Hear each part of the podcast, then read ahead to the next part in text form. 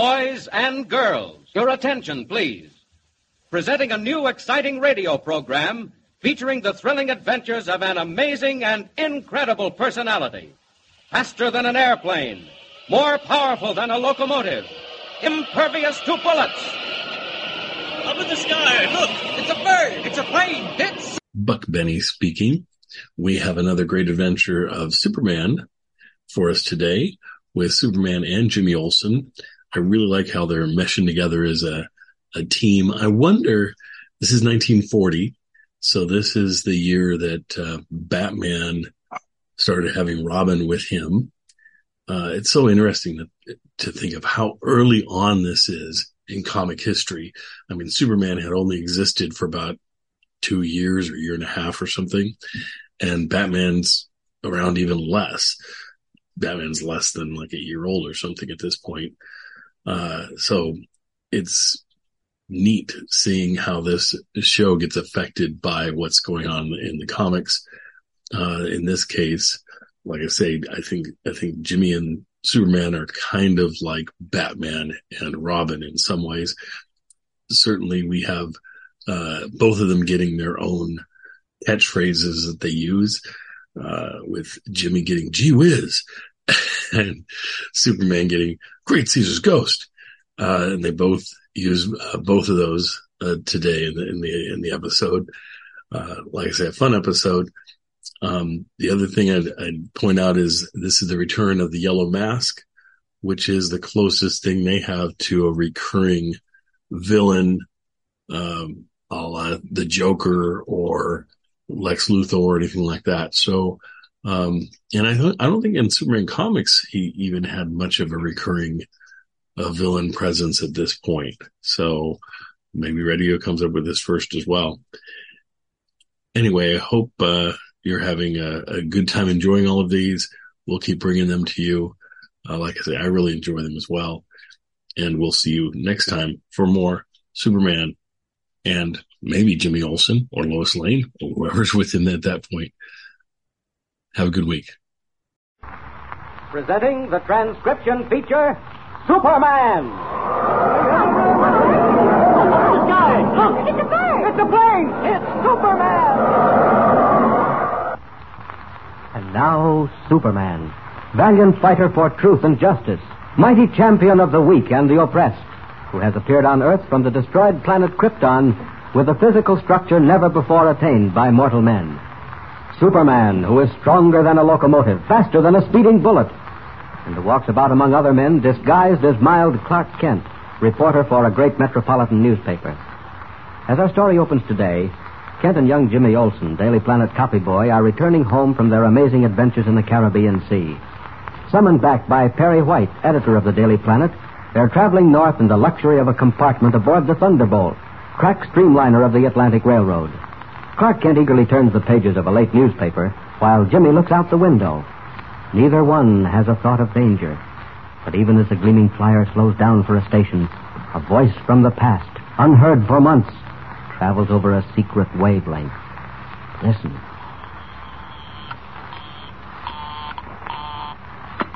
Yes, they are calling YM. This is YM. What have you to report? Everything is in readiness. You have arranged for the automobile to be met? I have. Where is the transfer to be made? Have you discovered that? Yes. When the train reaches a small station known as. Never mind that. All I want to know is that everything has been done to ensure success. There must be no failure. We won't fail. Very well. When everything is finished, you will report back to me in the usual way. Do you understand? I understand. That is all.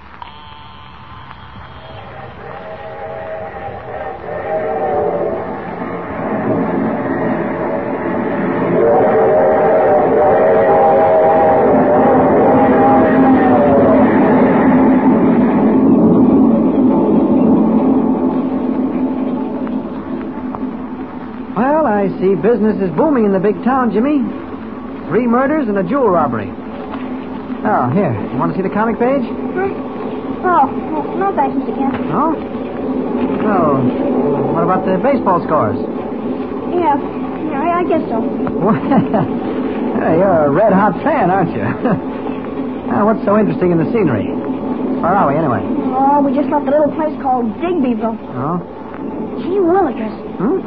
What's the matter? Look, Mr. Kent. See that highway that runs right alongside the tracks? Yes? Wait, you see those two cars? They're racing. Huh. Say, they are traveling fast. They're faster than the train. They've gone right ahead of us. Oh, well, that, that's just because we just pulled out of a station. Where did we pick up speed? Uh, now they've gone. Can't see them anymore. What's that you were saying about a robbery? Oh, uh, right here on the front page. Say nothing of the murders. Well, have we caught up with those speeding cars yet? Nope, not yet. Can't see anything. What was that? Sounded like a I scream. heard glass breaking somewhere in this car. Come on, Jimmy. Remember, we're newspaper men. There's a story in this. We don't want to miss it. I told you it was in this car. We're in the next compartment. Oh, look at that window, Mr. Kent. It's all smashed to bits. What happened? What's going on?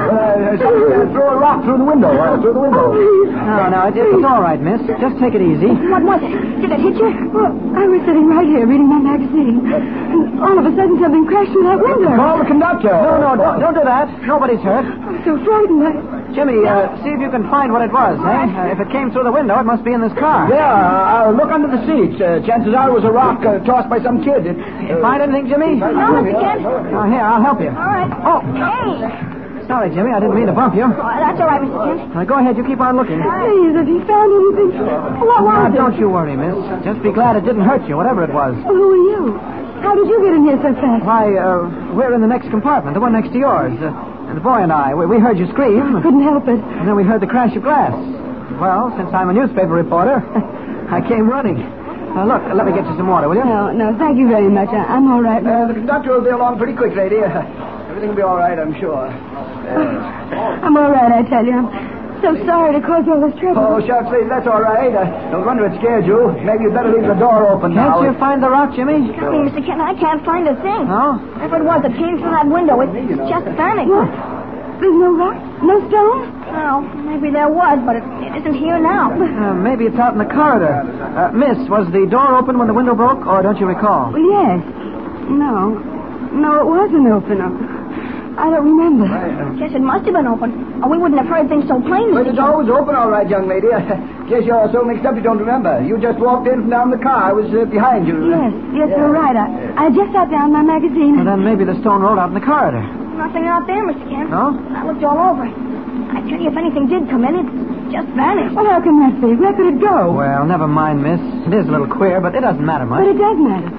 It matters a great deal. I tell you, it does. Uh, here, here, here comes the conductor. Uh, come on, boys. Maybe we'd better get out of here and leave the little lady alone. Yes, yes, he's right. Come on, Jimmy. Let's go back where we belong. Gee, Mr. Kent, aren't you going to say and see the conductor? Maybe there's a story. Oh, there's no story here, Jimmy. Let's go, huh? Okay, Mr. Kent. It seems to me, e- even if there's a chance of a story, we ought to stay around and find No, out. stop. I want to get back to our own compartment quickly. Huh? Hurry. Here we are. Close the door. Right. Well, Oh, there are one or two other angles that might make this a story, Jimmy. Even though our lady friend in the next compartment wasn't hit on the head. What do you mean? Well, for one thing, think back. Which came first, as you recall it? The crash of glass or the scream? Glass, of course. Oh? Are you sure? Can't be, Mr. Kent. It must have come first. Why would she scream before she was frightened? Especially if she was reading a magazine. Yes, that's just the point. Why did she scream first? Did she? Absolutely. She screamed and then the window crashed. But what made her scream? Yes, exactly. What did? If you ask me, she wasn't reading her magazine at all, Jimmy. She was looking out the window. And she screamed because of something she saw. What? Yes, and if you ask me, it wasn't a boy getting ready to throw a rock.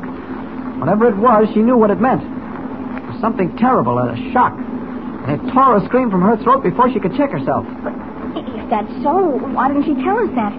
Why did she say she was reading a magazine? Yes, that's the mystery, Jimmy. Why did she lie? What is she holding back? Yes, and that brings us to the next item. I think it's high time we had a look at the missile. The what? The missile, Jimmy. In other words, the object that came through the window. Oh, See here? golly, Mr. Kent. You had it all along. Sure. What do you think I bumped you for? I had it, Jimmy. And I kept it because the minute I laid eyes on it, I knew it might be interesting. Now, let's have a look, huh? Gee, It's a cloth package. Package and a heavy package, like a bag of marbles. Careful now. I'm going to dump it out on the table. Gee whiz. Great Caesar's ghost. Precious stones, jewels worth a fortune. Jimmy, do you see that thing? That's a black diamond. Mr. Kent, what? Golly, where did it come from? Whose is it? Hmm. Uh-huh. Uh, where's that newspaper, Jimmy? Right here. Didn't I say something about a big jewel robbery? Uh-huh. huh? Where is that? Oh, yes, yes. Here it is. Great Scott. Five million dollars worth of unmounted gems stolen from the foreign pavilion at the National Exposition. And are these the gems? Jimmy, they must be the same ones. Crown jewels from one of the most famous collections in the world, worth five million dollars. Wow, that's a lot of money. Huh. Better put them back in the bag. Okay. Carefully now. Kent. That's it. Here we are. And hide the bag. Men commit murder for jewels like that, Jimmy. They may have done it to get them. They'll certainly do it to get them back. Well, Mr. Kent, Hmm? What is it, Jimmy? I just happened to think. Those cars. The ones I saw racing along the road. Yes? Well, what about them? Maybe that was them. Maybe one of them had the jewels and the other was chasing them. What? Remember? It was just after they got ahead of us that we heard the window break. I'd forgotten, Jimmy. I I believe you're right. I'm going out to have a look along the train. Uh, you hold on to the jewels and don't stir out of this compartment. What are you going to do, Mr. Kent? Oh, just look around. Maybe question that girl. You stay right here, Jimmy. Don't you move until I get back. And hide that bag. Mr. Kent, don't be too long. Don't worry. You'll be all right. Boy's right. Those speeding cars did have something to do with this. I'd better look into it. And to do that, Clark Kent gives way to Superman. I'll fly back along the tracks and see what happened on the highway. Now, out this door. Uh, no one's looking. Good. Out we go. And up, up, and away!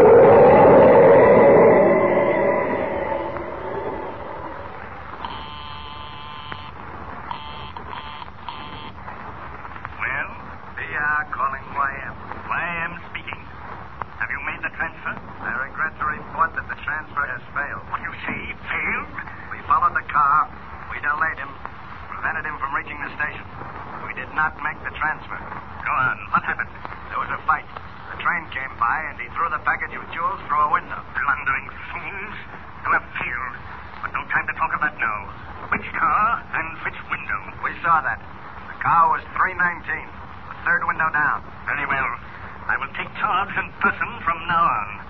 I will board the train myself and do what must be done. That is all. The yellow mask will not save.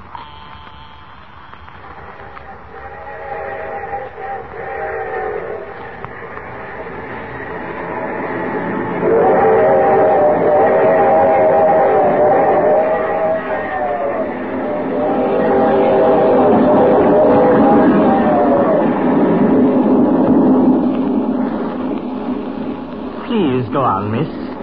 You were saying. Why, Uh, I can't think. You're frightening me. Why do you look at me like that? Do I? I don't mean to. You stare as if, well, as if you would look right through me. As if you thought I was lying. Aren't you? Aren't you lying? Answer me. Please go away. You're upsetting me. If you don't leave at once, I'll call the conductor.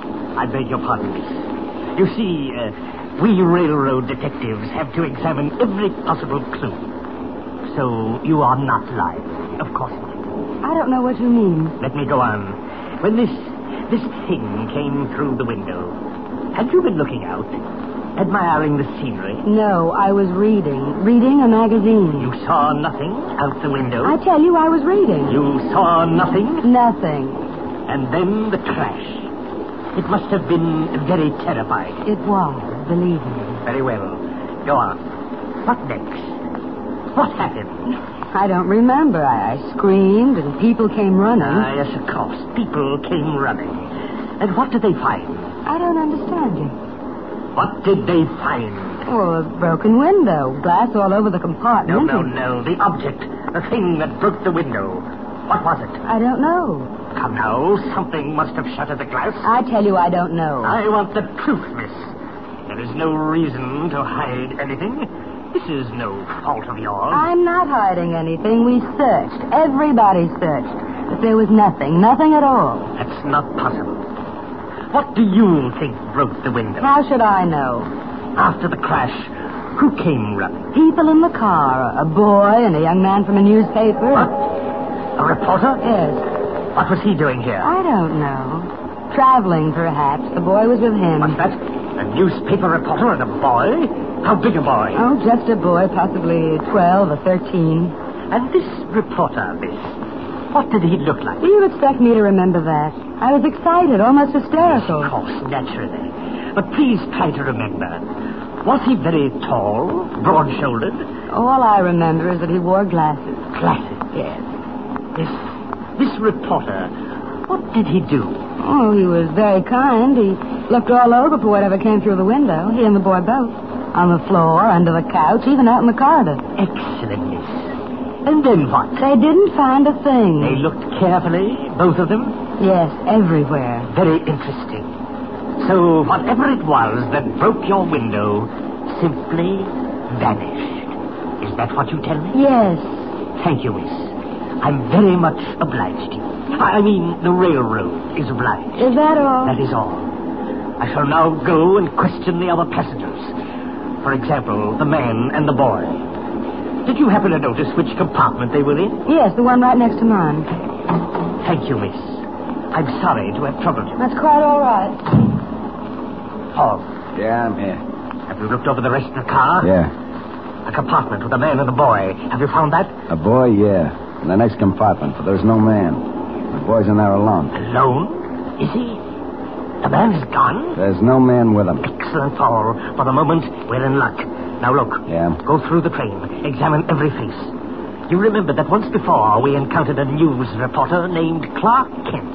Yeah, I remember. Go and look while I wait here in the vestibule. See if he is aboard. All right. And if he is, what then? Shadow him. Don't let him out of your sight. I believe I shall go in that compartment and have a talk with the boy. If he is alone, so much the better. Now go. Hurry.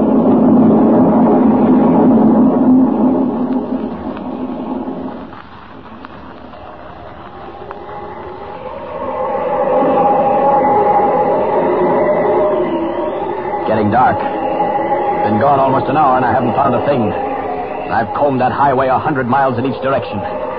If those cars were mixed up in this jewel business, they've gone now. Oh, wait a minute. What's that? Looks like a fire on a back road. It is a fire. A burning car. There's been an accident. Have to look into this. Hello. Hello, anybody here? Anybody hurt? I'm coming. What's the matter? Quick, They got me. They got me all right. I fooled them anyway. quick, man. Tell me where you're hurt. What happened? Jewels. Thought they got the jewels. but They didn't. The jewels. We was fighting. They stopped me on the road. Then the train came by. She was supposed to meet me on the back platform. She didn't. She? Who is she? I knew which car she was in. I kept fighting them off till the train caught up with us. Listen, man, what are you talking about? I fooled them. I slammed right through the window. Even if they got me for it. Who? Who was it? They chased me. I thought I'd make the station before the train came in. That's what I was supposed to do, but they held me up. You tell her. That's what made me late. Done the best I could. Look, listen to me. Who are you talking about? Who held you up? Who shot you? Quick. It was after the jewels, too, but I beat him to it. The yellow mask sure got left this time. What? Who did you say? The yellow mask? Is he back of this? Yellow mask. Plenty smart, but wait till he meets her. The yellow mask after the jewels. And Jimmy alone back there on the train. Got to get back before something happens. I can't leave this poor chap. Wait. What's that? It's a police siren. They've seen the fire. They'll take care of him. And I can't have them finding me here. Not now. Up! Up! That girl. I knew she was mixed up in this. But the yellow mask. Ten to one, he's on the train right now. Wait a minute. Jimmy's all by himself in that compartment. He's got to get back. Heaven only knows what's happening. Seconds may count. Faster, faster.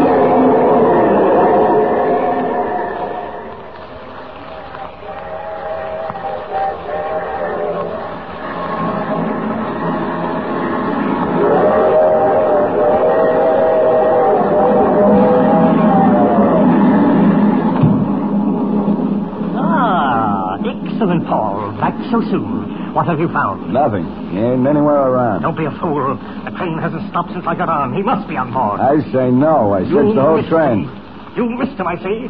Never mind. Wait. I wonder if he's back in the compartment. Maybe. You sure he didn't pass you in the vestibule, boss? Nobody came this way, but it's well to make sure. Come along. Stop. This is it. Listen carefully, Paul. You hear anyone talking inside? No. I don't hear a thing. Wait a minute. Yes, I do too. Is it Kent? Is the boy talking to Kent? Wait. No. I don't think it's Kent. That's the porter. The kid's telling him what he wants for supper. I prefer to find him alone, but I can't wait.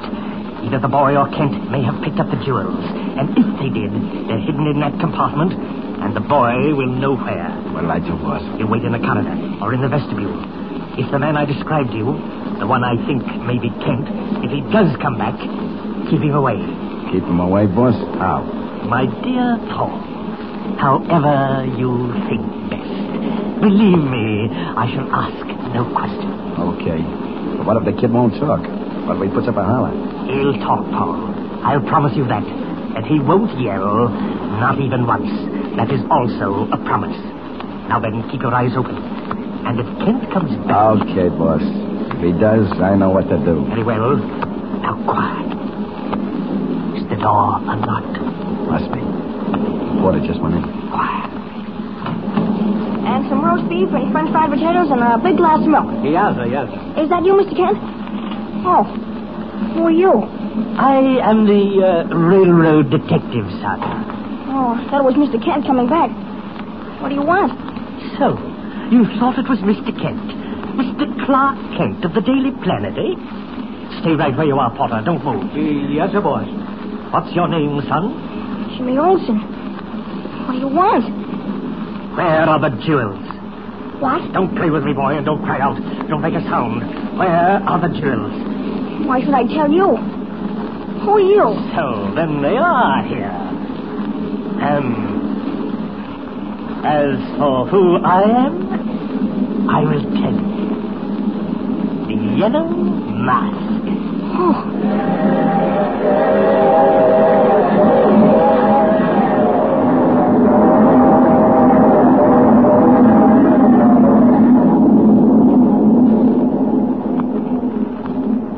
So, you thought that it was Mr. Kent, Mr. Clark Kent, of the Daily Planet. Yeah, but who are you? You don't sound like a railroad detective. Oh, you're right. I'm not a detective. What are you doing here? Why are you looking at me like that? Where are the jewels? What? Now, don't fool with me, boy. Don't cry out and don't make a sound. Where are the jewels? What do you want them for? Who are you? So, then they are here. And as for who I am, I will tell you. The Yellow Mask. Yellow Mask? Keep quiet. And you there in the corner. If I hear one sound out of you. yes, yes. Now then, boy, hand them over at once. What jewels? I don't know what you're talking about. Too late. You know what I'm talking about. The jewels are here in this compartment. Give them to me. Be quick. You can't frighten me. If you think the jewels are here, go ahead and find them. Give me the jewels. Go ahead and find them. Now Ah, don't trifle with me. Quick, give me that package of jewels. All I've got to say is you better be out of here before Clark Kent comes back. Clark Kent, eh? Well, nothing would please me better than to meet him face to face. I have a little score to settle with Clark Kent. He's not afraid of you. Now stop the chatter and hand over that package of jewels. Not much. Yes, you will. For the last time, boy. Keep away. Don't you touch me.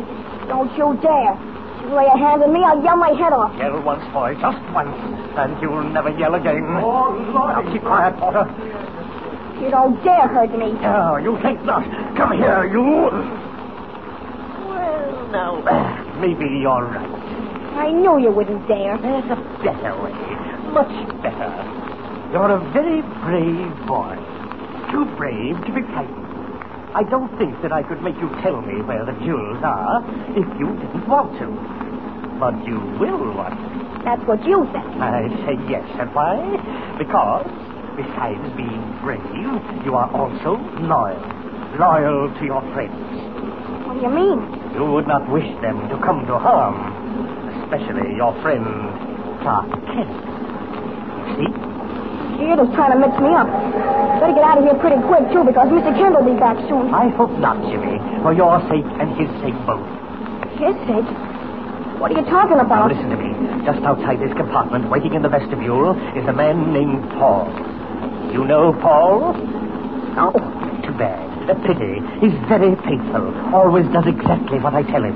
And this time, I told him that if Mr. Clark Kent returned while I was still in this room, to take care of Mr. Kent with a knife.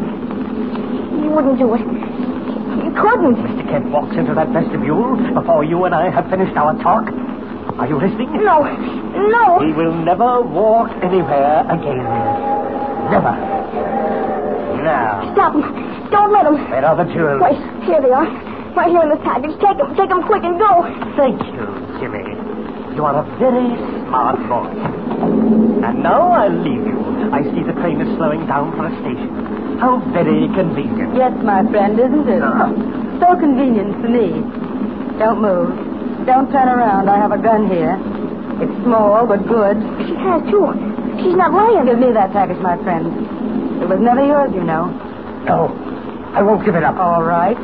One little pull of this trigger. No. Oh. No, no, here. Take it. Thank you. You she devil. I'm going now, but before I leave, I'll just make sure that you stay. He's him over the head with your gun. Lordy, Lordy. He's down at the lake. He's dead. Porter, what do we do?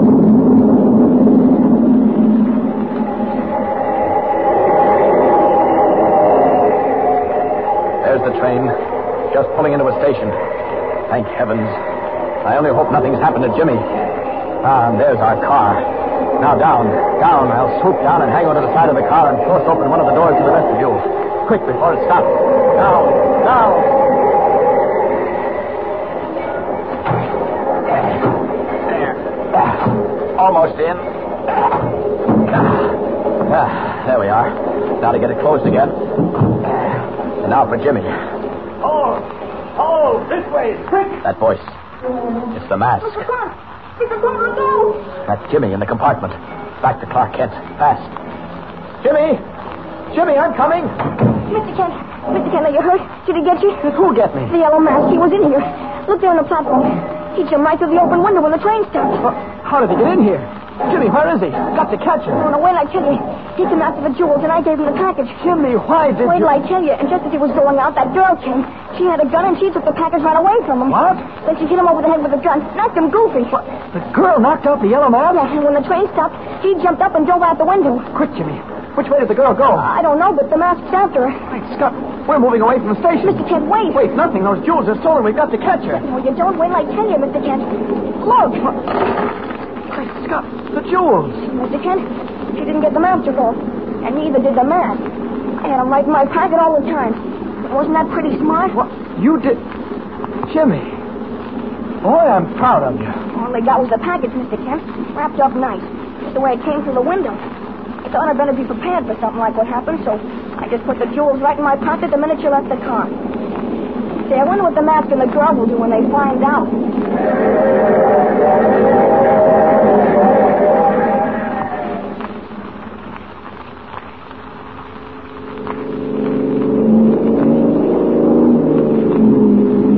That's her car up ahead. Faster, Paul. Well, get up, boss. Clever. I'll say that for her. But she won't live long enough to profit by it. She's turning up a back road. Maybe she thinks she'll lose us. Catching up. Look, Paul. Look. She's stopping. Yeah, maybe something wrong with the car. Careful, boss. She's tricky. People trick me only once, Paul. She won't do it again. Look, she's standing right down the road. Look, shearing the headlight. Stop. Stop. Pull up. Let me have your gun. No need to go any further. Stand right where you are. Why, certainly. You fooled me very cleverly before, back here in the train. But not now, I think. No, not now, my friend. Are you looking for something? I think you know what I'm looking for. Hand over that package. Package? Certainly. Here, catch it. Huh. You gave me a chase, but I've got them now. Congratulations, miss, on having done your best. Yes, but my best and your best, too, is not quite good enough. What do you mean? Why do you think I stopped? realized you were caught? What else? Oh, no. I stopped because I found out what's in that package. Maybe it'll stop you, too. Open it. Empty. What have you done with the jewels? What have I done with them? Ask your friends. Ask that young man from the newspaper. Or even better, ask that smart little boy. You're trying to fool me again. You got them in your car. If that's so, why do you think I stopped? My car's plenty fast. Do you think I stopped to chat? No, my friend. I stopped because I found out. And because I wanted you to find out, too. I see. At the moment, we score another for my friend, Mr. Clark Kent. Oh, Clark Kent. I'll remember that. I don't think I like Mr. Kent. Nor I. He has interfered with me before. This is the first time I've met him, but it won't be the last. You're a very clever girl. I said so before. And I think that we both have the same goal. Go on. I don't make bargains. But this time, I'm going to break my rule. You give me your help against Clark Kent. Help me get the crown jewels. Yes? And when we do get them, I give you half. Well, How do I know you'll do what you say? jewels are nothing to me. They're merely a means to an end. But Clark Kent, this time he must not stand in my way. Well, what do you say? I say yes, we'll work together. And now come. I have a plan already. While the train is still on the way to the city. Paul, bring up the car. Listen, this Clark Kent doesn't know who he's up against now, but he'll learn. Oh, yes, he certainly will learn. Come, my friend. Come along while I tell you how.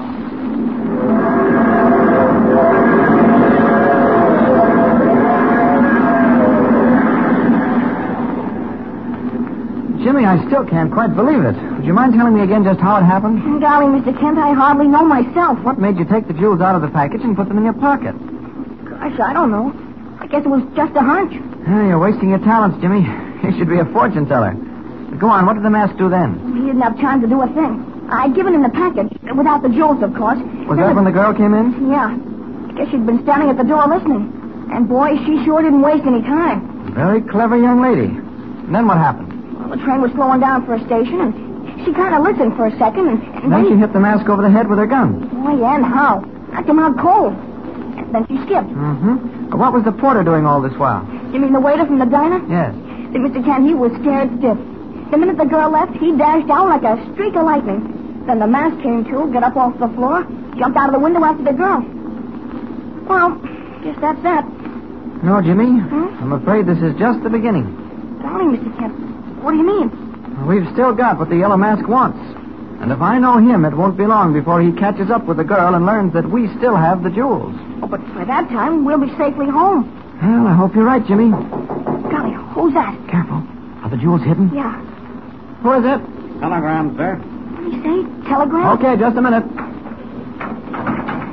Yes, what is it? Telegram, sir. Conductor said it might be for you. Your name Kent? Clark Kent? Clark Kent, that's right. Sign here, please. All right. Gee, Mr. Kent.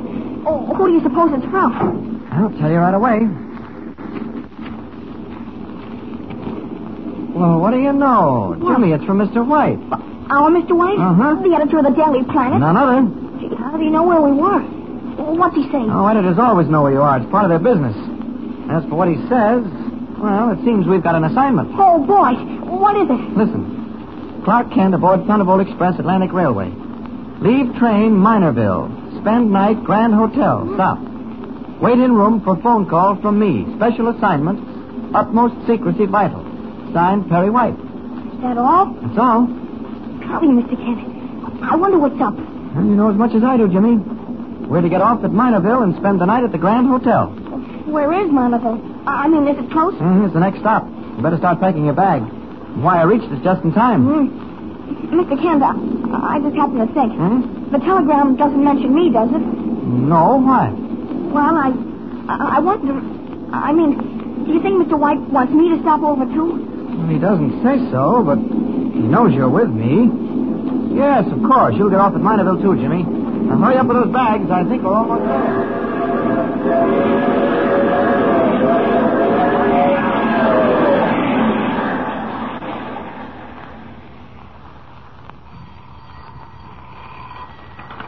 Yes.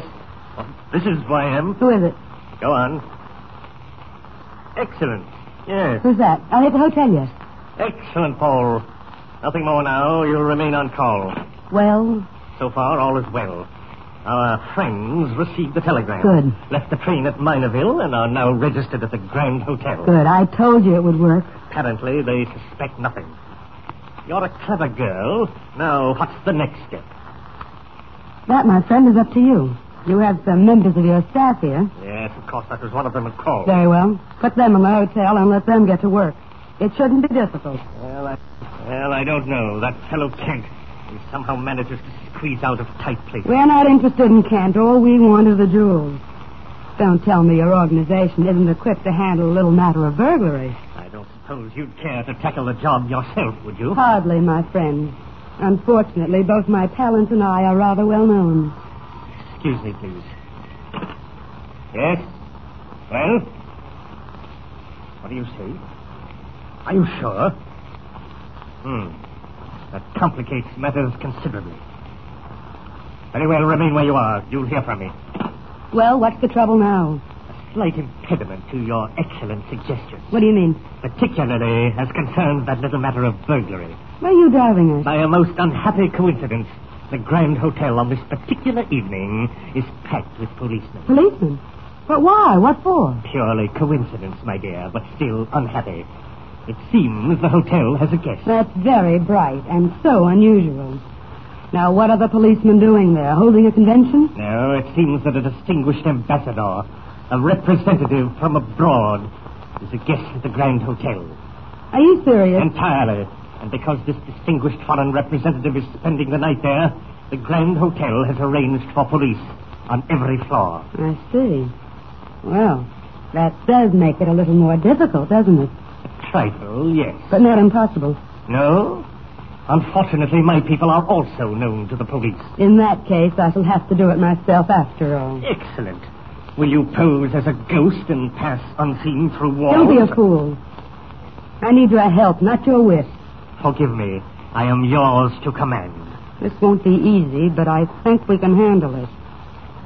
Our problem is to make our way through a cordon of police, find the jewels, and get out again. If you can do that while Kent and that boy are in their room. Kent and the boy will know nothing until it's too late. Now tell me, you said you were well acquainted in Mineville. Have you friends here, people you can trust? Of course, but what? Never mind. You'll see how things can be done with finesse and quickly. You get on that phone. Call your friends. I'll need two men and a woman. There's no time to lose.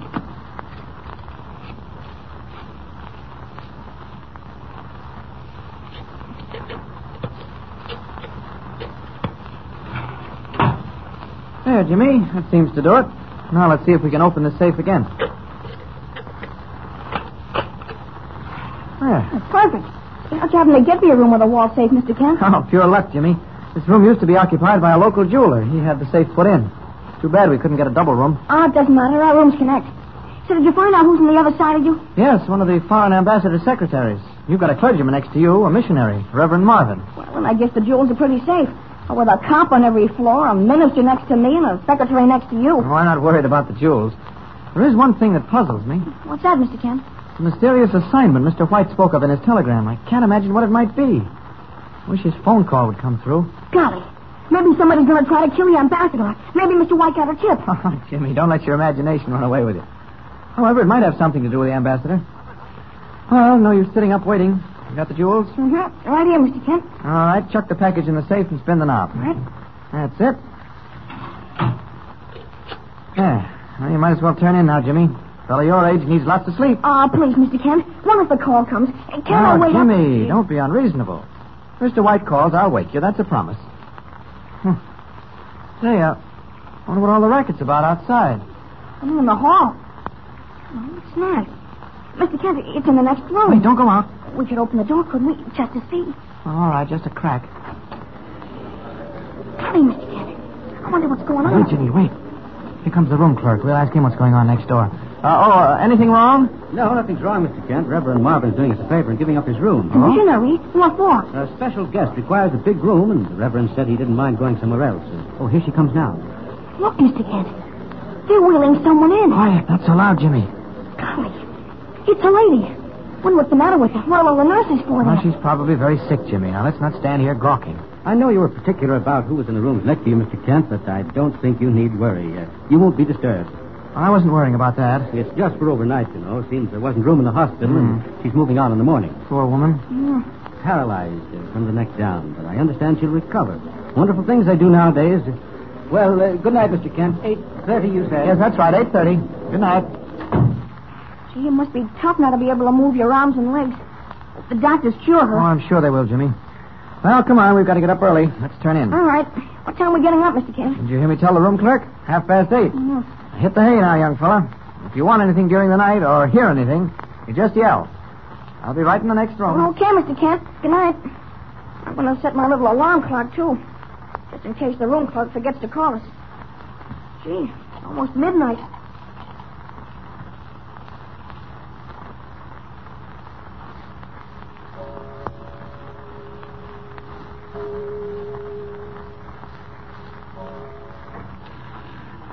Oh, Thought for a moment he was wakening. He's only mumbling in his sleep. Now, where's that wall safe? Ah, here it is. And they call this a safe. With these tools, getting it open is a cinch.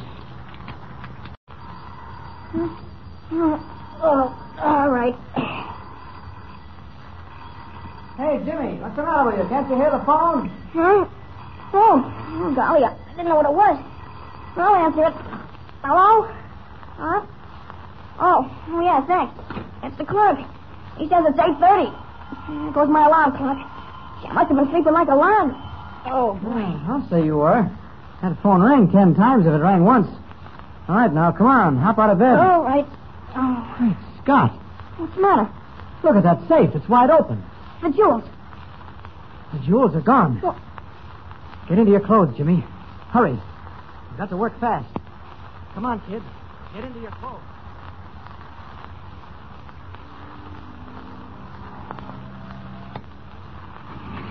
Watch your step, please. Going down. Come on, Jimmy. Get in. Okay, Mr. Kent. Gee, Mr. Kent, I don't understand it. How could anyone have done it? That's allowed, Jimmy. It's fairly easy to see how it was done.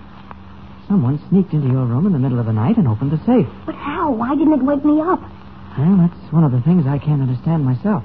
Mr. Kent, do, do you think it could have been either of the people in the rooms next to us? No, hardly. One of them is a well-known diplomat, and the other was that poor paralyzed woman. Hmm. Main floor lobby. Watch your step, please. Well, what are we going to do now? Well, first of all, we'll go to the front desk and report the theft. Are you going to tell them about the jewels? You going to break the story? Yeah, I have to, I'm afraid. It isn't our story anymore. Then we'll wait for that long-distance call I put through to Mr. White. Maybe he can explain a few things that puzzle me. Oh. Mr. Clark Kent, call for Mr. Kent. Am I here, boy? Jimmy, that's the call now. Yeah. This is Mr. Kent? Yes. Take it right here in the booth, please. Thank you, boy. Now, look here, Uh, Jimmy. Yeah? You go ahead to the room clerk's desk and wait for me. But don't you say a word to anybody. All right. Hello? Hello? Harry White speaking. Mr. White, uh, this is Clark Kent. Kent? Well, well. Voice from the other world. How are you? Fine, thanks. I uh, hated to call you, Mr. White, after what you said, but I had I to. can't hear you very well. Where are you? I'm in Minerville. Where? Minerville. Ah. Uh huh. What's going on in Minerville? Oh, plenty, but not what you think. Or maybe it was what you expected. Kent, what are you talking about? I've been waiting for you to get back here to work. But your telegram, the one you sent me on the train, What? I didn't send you any telegram. didn't you send me a wire telling me to stop at the Grand Hotel in Minerville and wait for a call? Not me. Somebody's pulled your leg, Kent. Not the first of April either. Where's young Jimmy? Oh, he's here with me. Hurry home, Kent. Got a whale of a story breaking here any minute, right up your alley. Okay, Mr. White, we'll be there. Uh, wait a minute. Uh, what was it you called me about? Well, I can't tell you now, not after what you just told me. You'll know all about it as soon as I see you. Goodbye. All right. Goodbye, Kent. Mr. Kent. Jimmy, listen. I've just been talking with Mr. White, and that telegram was a fake. He didn't know a thing about it. That's not all. Wait till you hear what I just found You out. realize what it means? The yellow mask must have sent that wire himself. Yeah, and the yellow mask stole the jewels. Or that girl. What? How do you know? I heard about it while you were in the phone booth. Why is this hotel in an uproar? Mr. Kent, that lady. You know, the one in the next room who was wheeled and all bundled up. Yeah, the, the sick girl? Sick my foot. Mr. Kent, she did it. What? And I bet you she was the same girl who was in the train. Oh, wait, hold on, Jimmy. What makes you think that? Her being paralyzed was all a fake. I just heard the clerk talking about it. But I don't understand. So when the clerk went on up to her room early this morning to see if she needed anything, the room was empty. Nobody there at all? Not even the nurse? No. But that thing they wheeled her in on was there, and all the blankets. And something else. What? A set of burglar tools. Oh, I see. Well, Jimmy, they're one up on us, but they haven't licked us. Not yet. Yeah, but they've got the jewels, Mr. Kent. Yes, they've got them now, but they won't have them for long. Two to one, that girl's taking the early train for the city. Sure she has, but what are we There's not going another train till afternoon. I found that out last night. Now, Jimmy, we've got to get there ahead of her and meet that train when it comes in. Mr. Kent, my gosh, how can we? Oh. Just one way. Fly. Come on, Jimmy. Quick. Down to the airport. Maybe we can hire a plane.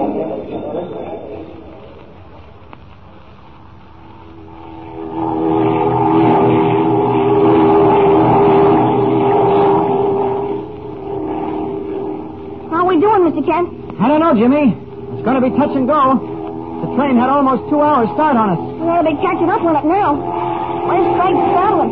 Yes, but remember, we've got to have half an hour at least after we land to get from the airport to the station.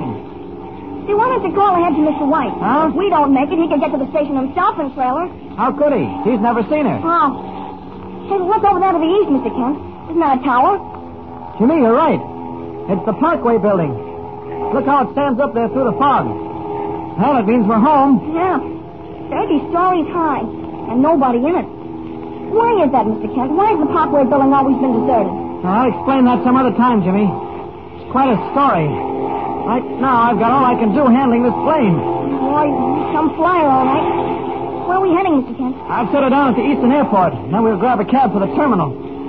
Ah, must be quite a crosswind. Are we drifting? Yes, we are. Trying to bring around, but we're heading straight for the tower. Look at it. A layer of fog all over the city. Look, Mr. Kent. Tower sticks up to it like a lighthouse. Yeah, I am looking. It's funny. Never guess it was a great big city underneath that gray blanket of fog, would you? Hey, aren't we kind of high, Mr. Kent? I've been coming in at 15,000. Don't want to bother the transports. Now we start dropping. Hey, Mr. Kent, the motor's missing. Yes, that's queer. Got plenty of gas. Speed lines must be fouled. Listen to it, Mr. Kent. What do we do? Hey, Mr. Kent. It's all right, Jimmy. It's all right. I'll glide her down.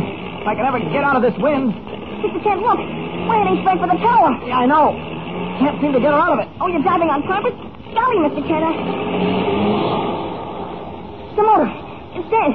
Mr. Kent, the motor's dead. Steady, Jimmy. Steady. We'll be all right. But we're diving. We're going like a bullet. Mr. Kent. Jimmy, I can't bring her out of it. Something's pulling us. It's the wind. Crosswind. The tower. Look. Look, it's coming right up at us, Mr. Kent. Mr. Kent. Sit tight, Jimmy. I'll get her out of this. I'll get her out of it and land in the marsh. Hang on.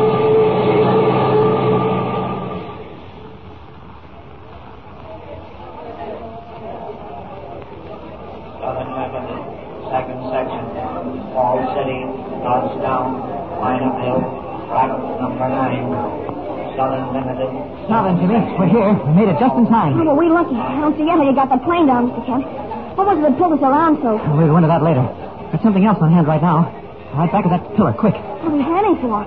That girl comes out. Aren't you going to stop her? Stop her. No. Why not? Jimmy, use your head. That girl's working with the yellow mask, or at least we think she is. Boy, we know it. All right.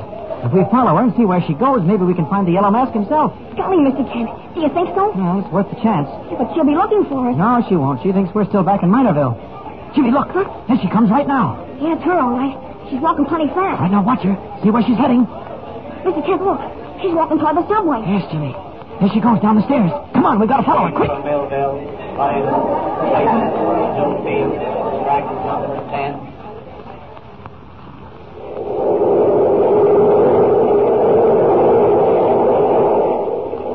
Jimmy, she's still on the train? I don't want to look myself. She might recognize me if she saw us both together. Yeah, she's still there, Mr. Kent. Good. She's sitting way down at the end of the last car. I can see her through the connecting doors. All right, all we can do is watch and stick with her, but keep your eyes open at every station. Well, she's still there? Yeah, still there, Mr. Kent. Yeah, right in the same place. And One of the lights off for me. Why, it's the train stop. We're not at the station yet. Oh, it's all right. I'm just waiting for the all clear signal before pulling out of the station. Here we go again. Keep your eyes open, Jimmy. Is she getting up? Sneak a look. I don't think so. For Pete's sake. What's the matter? Careful. Mr. Kent, look. What? Look, what you see isn't there. She's gone. It can't be. She must be there. But she isn't. Look for yourself. Come on, into that car. This just isn't so.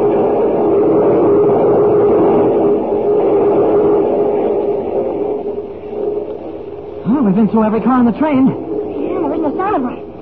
Wait, Mr. Kent, stop the train. She's fallen off. Pull the cord. No, she didn't fall. She knew what she was doing. She did it deliberately.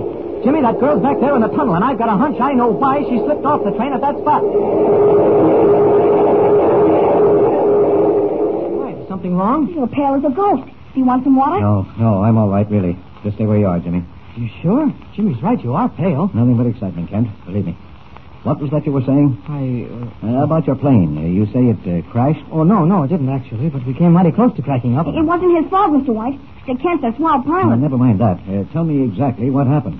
Well, someone stole the jewels from Jimmy's hotel room in Minerville. And then no, we... no, no, no. Never mind that. Never mind. Uh, the plane. Oh, oh, well, as I said, I'd chartered this two-seater, and we were almost in. We could even see the Parkway Tower, Mr. White. Go on, Kent. All of a sudden, I ran into this curious crosswind. Blew me straight for the Parkway Tower. I tried everything, but I, I couldn't pull out of it. I saw that old tower coming closer and closer, and I was scared stiff. Well, there's nothing to be ashamed of, Jimmy. I was mighty scared myself. Then what happened, Kent? I just barely pulled out of it, Mr. White. Missed the tower by an eyelash and landed in the Parkway Marsh. Good heavens. Hour squeak, all right. I wasn't thinking of that. Of course, I'm thankful you escaped, but it's mighty curious. I'm afraid I don't quite understand. Coincidence. A simply amazing coincidence. Or possibly not a coincidence at all. Now, look here, Kent. What you've been telling me is almost exactly what I was going to tell you just as soon as you'd finished. What do you mean? Airplanes out of control, unaccountable crashes. Only you two got out of it. And the others? Well, the others aren't anywhere at all. And the curious part of it is, they were mixed up with Jules, too. Well, Oh, I still don't understand, Mr. White. Kent, this is a most amazing mystery, and here it is in a nutshell. During the past month, four planes coming into the city, specially chartered air expresses carrying valuable loads of jewels and precious stones, have never arrived. Never arrived. But you said they were coming into the city. Just so, Jimmy. Each of them was practically inside the city limits, several thousand feet up, of course, in full communication by two-way radio, and then suddenly, nothing. But that's not possible. Radio breaks off, complete silence, and they never arrive. Cracked up? No, vanished, disappeared. But if, if they're that close, well, why can't people see them? Ah, that's the catch. Always, without fail, the accidents, if they are accidents, have happened on rainy, foggy nights, low ceiling, poor visibility, as if someone had picked those nights deliberately. Ah, I see. And you think. I don't know what to think, Kent. But it suddenly flashed into my mind while you were talking that if the yellow mask is back of your own adventure, and you say he is, Oh, yeah, Mr. White. I saw him myself. well then, there's a possibility that he's back of this too. I can hardly wait to see Wentworth. What? Why Wentworth? Hasn't he arrived from an hour yet? He left there long before we did. Oh yes, he's been back some time. He's been covering these mysterious disappearances and flying in this evening, very soon now, with the Air Express from the south. That's so. Well, I'll be glad to see Bill. And He's been flying on various routes for a week. I couldn't see that it was proving anything, but he insisted that if he could find out what was happening, it would be the scoop of the year. Well, it certainly would. If the mask is mixed up in this, Mr. White, it's going to be plenty hard to uncover the story. Tell me, Mr. Kent. Do you suppose Mr. Wentworth found out anything? Hmm. He's due in half an hour, maybe sooner. And if he does know anything, we'll know about it soon enough. Mr. White, where's he coming in? Eastern Airport. Why, Kent? Where's he coming from? Garden City. It's from the southeast. Great Scott, I wonder. Wonder what, Mr. Kent? Nothing, nothing. Uh, Mr. White, I'm going down to the airport to meet Wentworth when he gets in. You don't mind, do you? Well, of course not, Kent. Go ahead. Hey, Mr. Kent, may I come too? Yes, come on, Jimmy. Even if we don't find anything, you'll at least get to see how an airport works. Well, good luck to you, Kent. It's a bad evening. Looks like more rain. I hope nothing happens.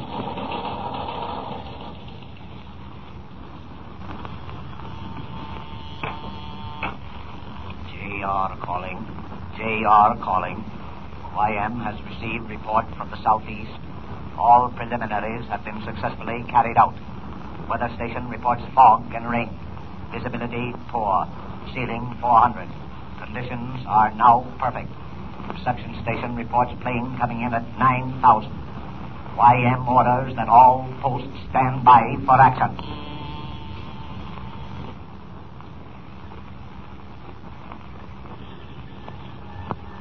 Thank Hey, Mr. Kent, this is someplace, all right. Uh, what do they do over there? This is the central control tower, Jimmy, and you're a mighty lucky boy to be allowed inside it. Now stand still and don't get in anybody's way. Yeah, but what goes on? What are they doing? Well, you saw all those planes out on the runways. Yeah. And the ones coming down all the time. Sure, but what has that got to do? Well, the men in here tell them when to take off and tell the others how to come in. Oh. Attention, please. Passengers for Flight 6, Lockport, Calverton, and the West. Now loading at Gate 4. That's one of the big transports, Jimmy. Oh, look, here comes the chief operator. Evening, Kent. Hello, Mac.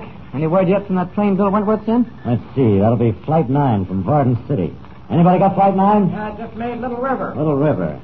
Yeah, that's about 10 miles out, over the flat. Yeah, I'll be here any minute now. By the way, Kent, Mm-hmm. uh, any uh, any news? You know. Nothing so far, Mac. But that's why we're here. Well, I hope you're here for nothing. But I don't know. What do you mean, Mr. Mack? Don't know. Same sort of a night, dark and foggy, low ceiling. Hey, Chief. There's that beam again. Uh, Hold it and call the federal men. Quick. now she's gone again. What's he talking about? Wild beam. You know how pilots ride the radio beam in, don't you? Oh, sure. Well, every once in a while we pick up this beam that doesn't seem to come from anywhere. Just running wild. Coming in where there shouldn't be any beam at all. Is there no way of tracing it? Not much. That's why we try to get the federal operators to pick it up. I'd be able to plot it. Confound it anyway. What's the trouble, Mac? I don't like it, Kent. Is the boy all right? You mean Jimmy? Yeah. Can he keep things to himself? Oh, of course I can. I'll answer for him, Mac. Well, this is it. You know about those missing planes. Well, we picked up that beam each time before it happened. Only on those nights? No, we've had it since. But every night there was a missing plane, we heard it. I don't like it, Kent. Flight 9 from Varden City, crossing Schuyler's Creek at 12,000. There's your plane, Kent. Coming in now. Come on over. I'm going to handle this from now on myself. Come on, Jimmy. You keep out of the way. Okay. Flight 9. Calling Flight 9. Come in, please. Flight 9, coming in at 10,000. Flight 9. Down to 8,000. What's he doing now, Mr. Kent? Telling the pilot what levels to come in at, Jimmy. That's so we won't interfere with anybody else. Uh, Mac, ask him how the weather is, will you? Yeah, sure. Flight 9. Please report on weather where you are now. Come in, please. Rain squalls, low fog, light easterly wind. Rain and fog, Kent. He's right over the city now. Looks like this is the time we guessed wrong. Don't see what can happen to him now. Hey, Chief. There's that beam. Listen. Catch it yourself. Mac, what is it? Got it. Right here. It's on the same wavelength. Flight 9. Calling Flight 9. Come in, Flight 9. Flight 9. This is Flight 9. This is... Well, what's happened? It stopped. Flight 9. Calling Flight 9. Come in, please. Mr. Kent, what's happened? Well, well, Mac. Flight 9. Calling Flight 9. Come in, please. Come in. I'm afraid I didn't guess wrong after all, Kent. Wentworth's plane is gone. Just like all the others.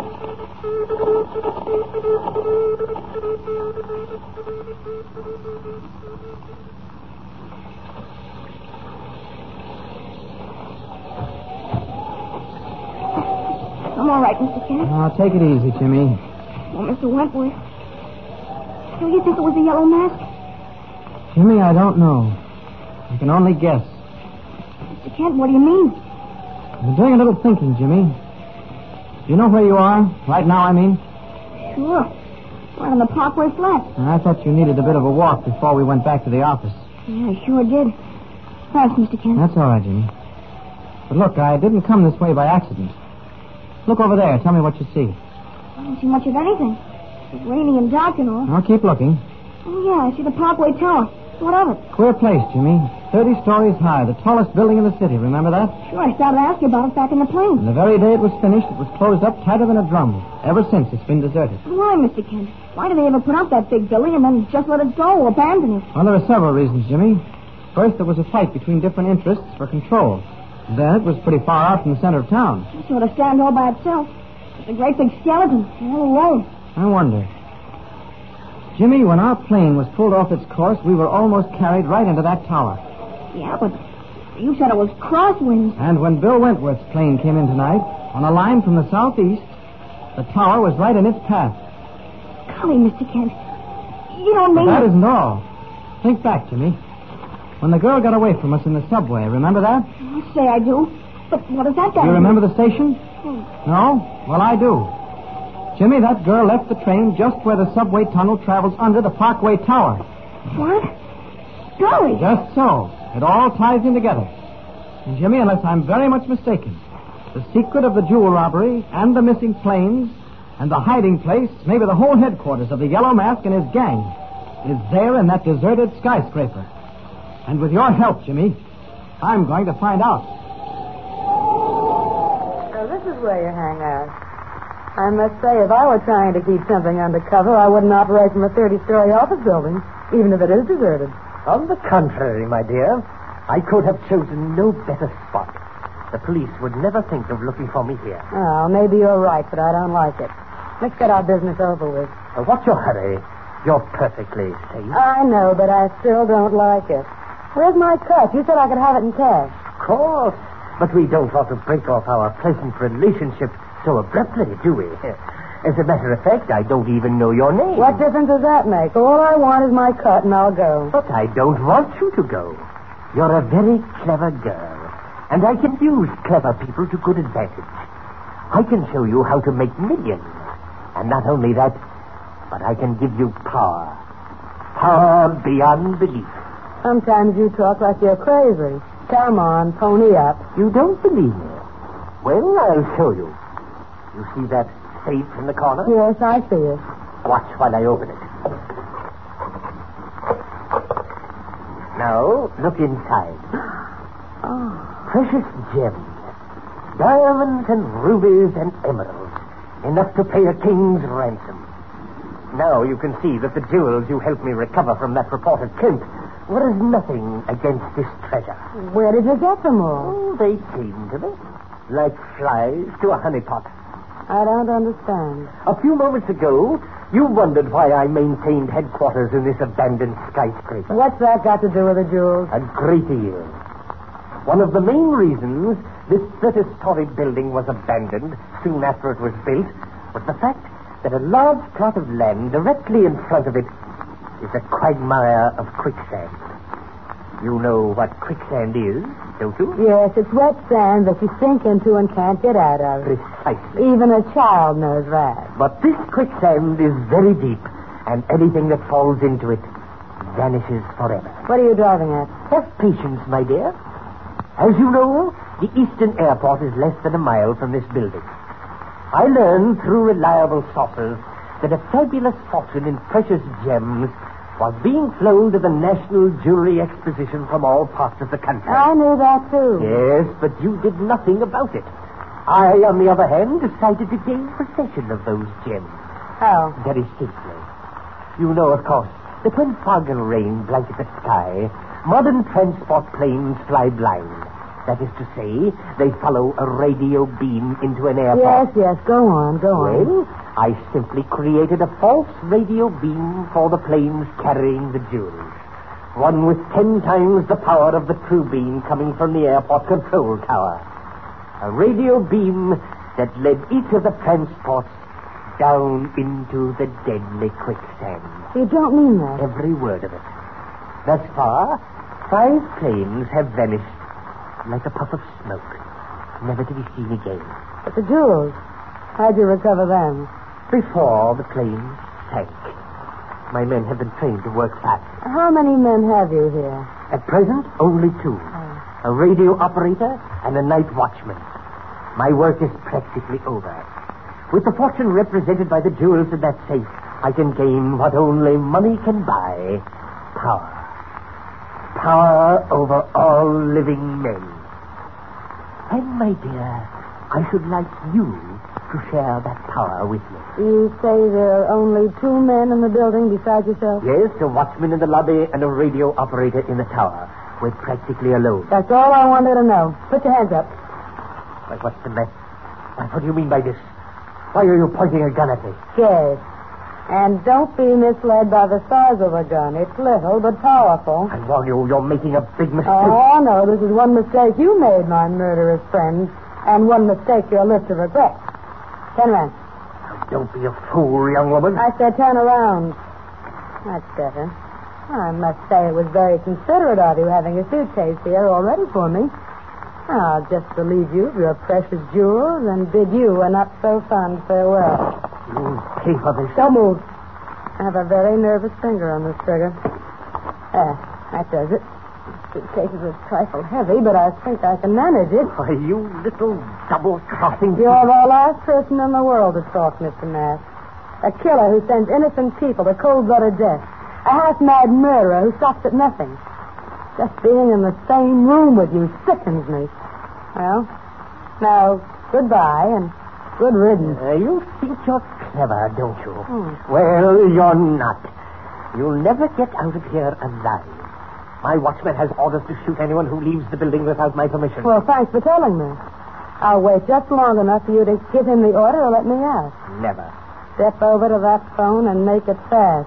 No, I will. Uh, How does the muzzle of a gun feel in your back, huh? all right. You win. Don't say the wrong thing or you're a dead man. Hello? Harmon. Yeah, Chief. Harmon. A young woman is coming down. Yeah? Tell him to let me out. Let her out, Harmon. Okay, Chief. Hang up. And now, just to make sure you don't change that order before I reach the library, I'll just pull this telephone wire out. For the last time, I warn you, young woman, you're courting death. The yellow mask never forgets. Perfect. I want you to remember every moment of this. Remember how a woman outwitted you. I suppose I should pull a bullet through your head. I don't even want your tainted blood on my hands. Ah, I see, there's a key in the door. Uh, locking you in will give me enough time to get away. So long. You stop it.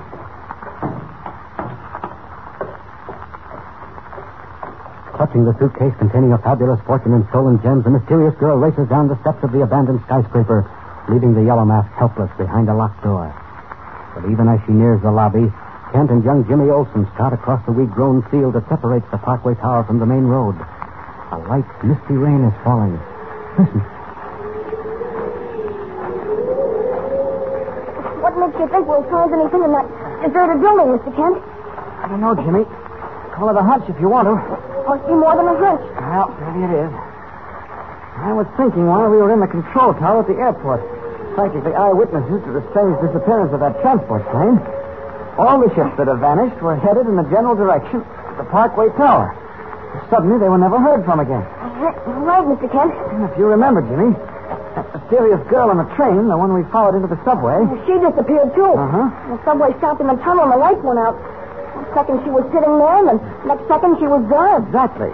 What you don't know is that she disappeared while the subway train stopped near a station that has never been used. The Parkway Tower Station, directly underneath the skyscraper. No kidding. Uh huh.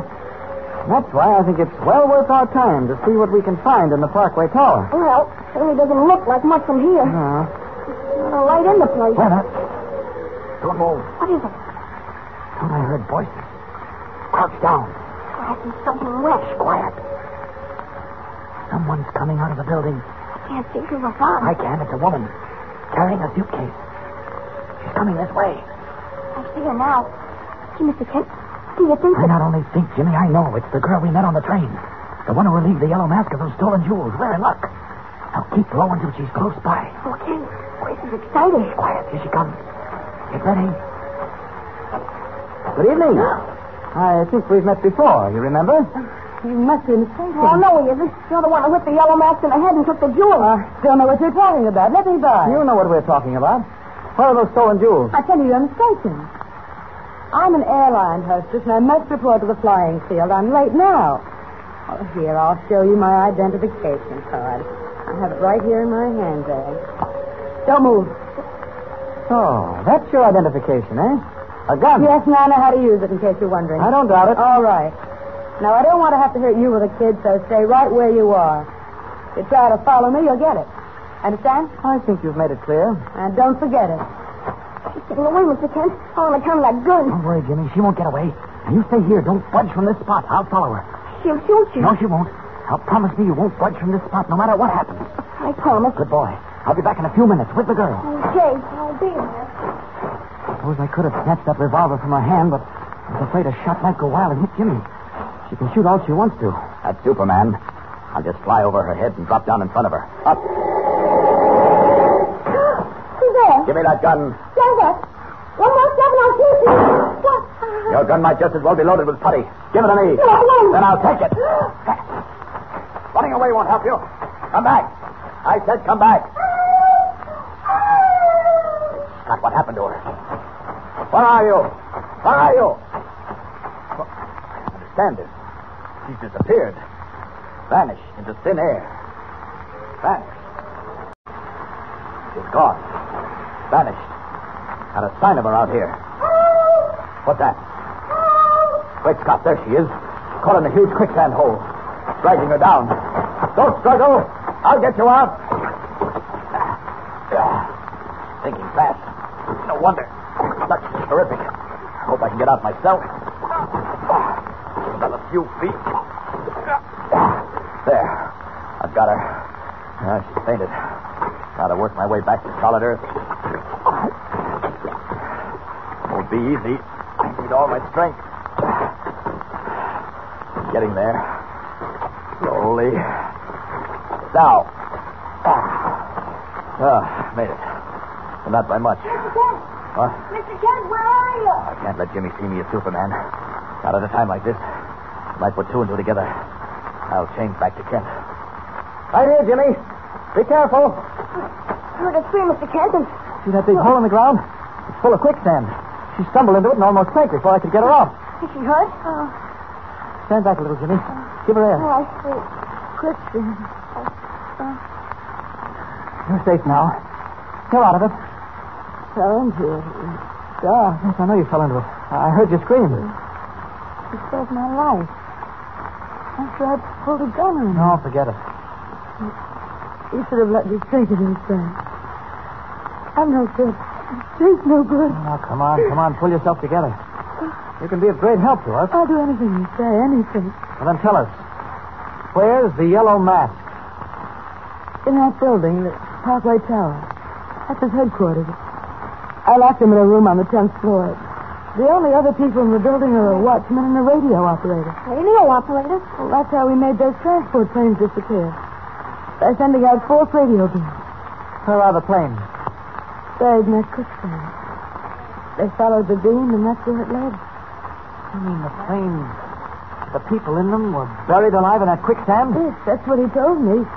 But before the plane sank, his man took the jewels off them. Are you telling me the truth? I swear it's the truth. Well, look in that suitcase. You'll find all the jewels. When the mask showed them to me, I pulled a gun on him and took them. Where is the suitcase? I dropped it when I ran away from you. See if you can find it in the grass, Jimmy. Hmm. Okay. You feel all right now, miss? Yes, it's okay. I hear. It's awful heavy, though. Good boy. Sit her down here. We'll open it. All right. What? There are all the jewels. I took everything he had in his safe. They're worth millions. Now what we gotta do is get the yellow mask. Well, it's not that simple, Jimmy. Hmm? All we have is Miss. Uh, My uh, name's Lorna. Chicky Lorna. All we have is Miss Lorimer's word against the yellow masks, and I don't think it's enough to hold up in court. This time we've got to be right and put the mask behind bars for life. Yeah, but how? Slippery as an eel. Well, even eels can be lured into traps. You still want to help us, Miss Lorimer? I told you I would. All right. Now, the first thing to do is to get back to the city with these jewels. Then we'll figure out a trap for the yellow mask. A trap strong enough to hold him. Here, I'll take the suitcase, Jimmy. You help Miss Lorimer. Okay, Mr. Kent. Where are we headed? Back to the airport. That's where we parked our car. Just follow me.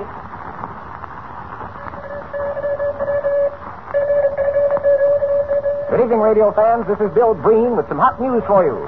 Dickie Lorimer, alleged queen of a billion dollar jewel ring, still refuses to tell police where she hid a fortune in precious gems stolen from the National Exposition. The young woman now being held in city prison says she won't talk.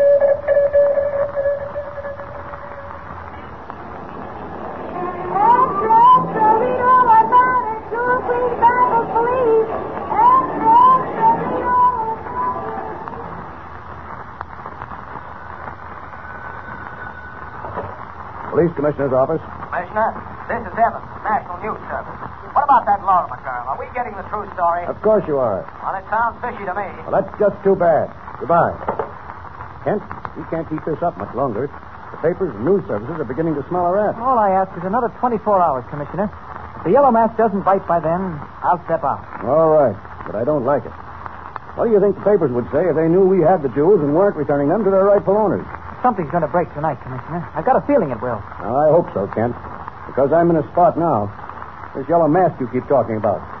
What if he doesn't exist? Oh, I can assure you he does. As a matter of fact, I'm willing to wager that this very moment he's plotting to get his hands on those missing jewels. And that's just what we're waiting for.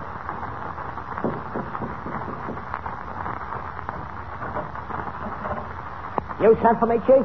Yes. Close the door. I've got a job for you, Lefty. A dangerous job. Ah, you know me, Chief. Nothing's too tough if there's dough in it. Five hundred dollars, Lefty. Why, Chief, for five C's, I'd steal a battleship with half the Navy on it. I don't want any battleship. But listen closely. There's a girl being held in the city prison. Yeah, I heard about her over the radio. Cut the load of ice, didn't she? She walked out of here carrying $15 million worth of precious gems. Ah, that ain't hay. What'd she get to haul? Never mind that. I want that girl brought to me. You mean I, I gotta sling her out of the jug? Exactly. And for performing that little service, you will be paid $500 on delivery. Well, I, I don't know, Chief. Slinging a dame out of that hoosgow ain't no pipe. I thought you said no job was too tough for you as long as there was money in it. Well, yeah, I know, but maybe I'll have to grease the skids. Maybe I'll have to pay off a couple guys. Uh, how about making it a grand? Thousand dollars? Well, that ain't too much. Not for this kind of job. You guarantee to get her out tonight? Sure, sure. Where do I take her? You want me to bring her here? No. I've got a little place about 20 miles from the city. I'll tell you how to get there. But first, there's another little matter that you and your friends will have to attend to. Yeah, what is it? You may be followed. In case you are, I have a plan for getting rid of whoever follows you. Okay, but first let me call a couple of guys and get them set. Go ahead. There's the phone. These guys know their stuff.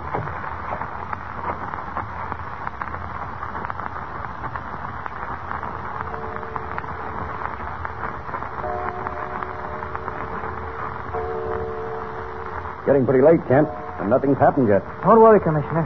It'll break soon. You know, Kent, I still don't get the point behind all this.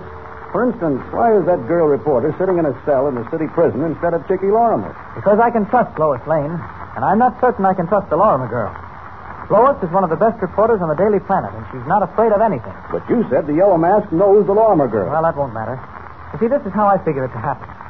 The mask must have read in the papers or heard over the radio that the police are holding Chicky Lorimer, but she won't tell where the jewels are hidden. And actually, he figures if his men can bring him the girl, he can force her to reveal the hiding place. Well, what if they do break her out? I, I mean, Miss Lane. I'll follow them in my car, just to see that nothing happens. Lois has full instructions. She knows what to do. I better send a police detail along with you, Kent. Now, that won't be necessary, Commissioner. I'm taking young Jimmy Olsen. He's been on this case from the beginning and wants to see it through. He's waiting outside in the car. Excuse me. Commissioner's office. Yes, Cassidy. What? You sure? All right. Handle it just as I ordered. You were right, Kent. A man has just applied at the prison for permission to talk to Chicky Lawrence. Says he's her brother. Come on. We can watch what happens from the front window. Prison's across the street. Here, sit down. Oh, thanks. Does the warden know what he's to do? Yes. No resistance. Let them take the girl. Good. Ah, that must be their car in front of the prison. Big black sedan. Motor's running. Kent, look. Ah, They've got her. They're coming through the gate. That means I've got to get going. See you later, Commissioner.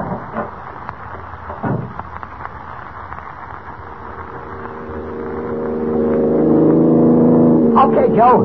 Pull up on the other side of the bridge. I don't know if we're being tailed or not, but I ain't taking no chances. I'll be right back, Joe. I got some business with the guy that runs this bridge. Okay, Pop. Open the bridge. What do you mean? I said open the bridge and don't stall. But- but you can't- Open it before I let you have it. That's the ticket, Pop. That's just against the law, so Yeah, no kidding. Hey, wait a minute.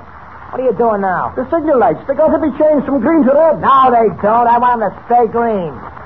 All right, turn around. Yeah, this rope will fix you up good.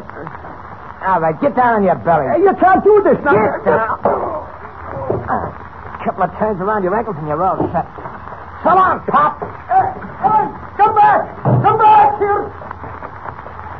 All right, get going, Joe.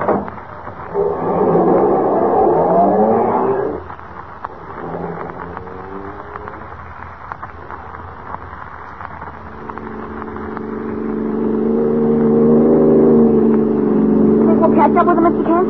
In a mile or so. They've got a fast car, but we're stepping right along. What's that green light up ahead?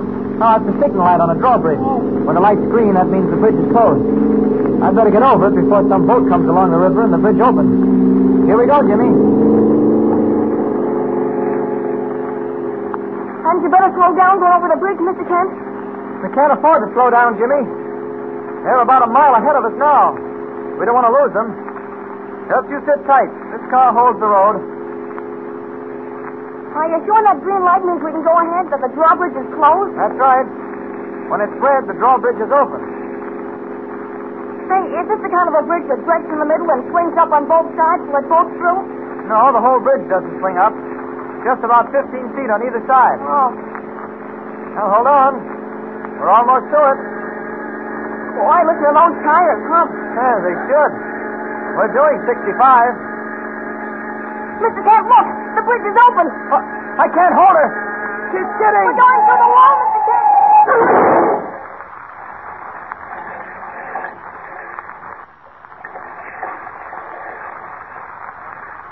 Smashing through the iron guardrail, the car plunges to the swirling river below, with Kent and Jimmy trapped behind its closed doors. For a moment, it bobs like a giant black cork on the angry water, then sinks beneath the surface. In the meantime, another car pulls into the driveway of a tree shaded house where dim lights flicker behind drawn window shades.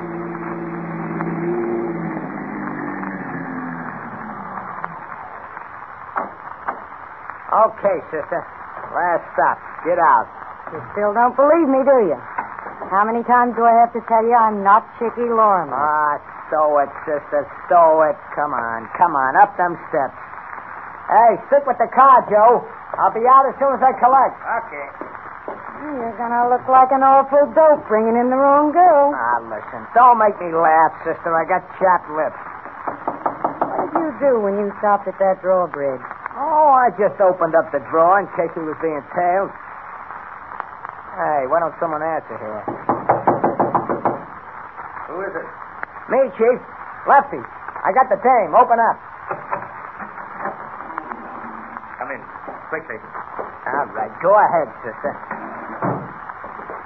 Well, here she is, Chief. Just like I promised. You fool. What's the matter? this isn't the girl. I told him, but he wouldn't listen. Hey, now wait a minute, wait a minute. I'm getting played for a sucker. Didn't you say you wanted Chicky Lorimer? Well, that's her. I am not. My name's Helen Taylor. Oh, now don't listen to her, Chief. She's been pulling that line all the way out. Shut She up. just- This isn't the girl I want. Well, that ain't my fault. You asked for Chicky Lorimer, and you got Chicky Lorimer. Uh, maybe I can explain this mix-up. ah, who asked you? Let her talk, Lefty. How can you explain it? I was in the same cell with the girl you want, Chicky Lormer. They nabbed me for shoplifting. I guess the guard made a mistake when he came for Lormer. Took me instead. Told this half-wit I wasn't the girl he wanted, but he wouldn't listen. Who's Oh, a half-wit? Now, keep quiet, Lefty. You've done enough bunging. Well, what about my grand? We'll attend to that later. So, young lady, you were in Chicky Lorimer's cell. Did you discuss anything with her? Who wants to know? I do. You the yellow mask? What made you ask that? Um, Chicky gave me a message for the yellow mask. In case I got out before she did. A message? What kind of a message? Well, it's personal. Wait outside, Lefty. All right, I don't know. No, Miss uh, Taylor. Helen Taylor. No, Miss Taylor. What was the message? Are you the yellow mask? Yes, I am. It's about the jewels. Yes, yes. Chicky said to tell you she was sorry she pulled that trick on you when she took the jewels. Yes, but where are they? Oh. I'm coming to that, Jimmy. It's that. He said the cops didn't get the jewels. I know that, but where are they? Where did she hide them? The suitcase is hidden under a bush in the field near the Parkway Tower.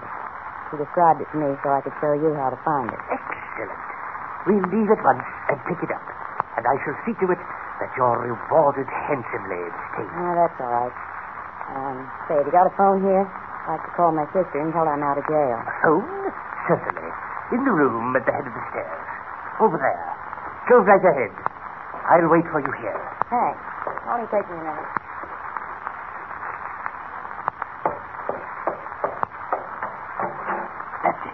Yeah, Chief? Quiet. Come in. Tell me, what happened at the city prison? It was a cinch.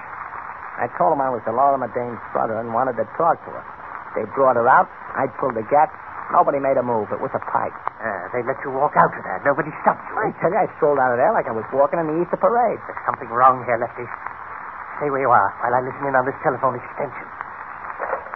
Hello.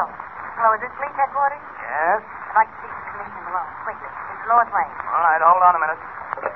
Doris Lane. I thought she looked familiar. You were right, Lefty, when you said that you were being played for a sucker. They're trying to play us both for suckers. But the game isn't over. Not by a long shot. In fact, Lefty, it has just begun.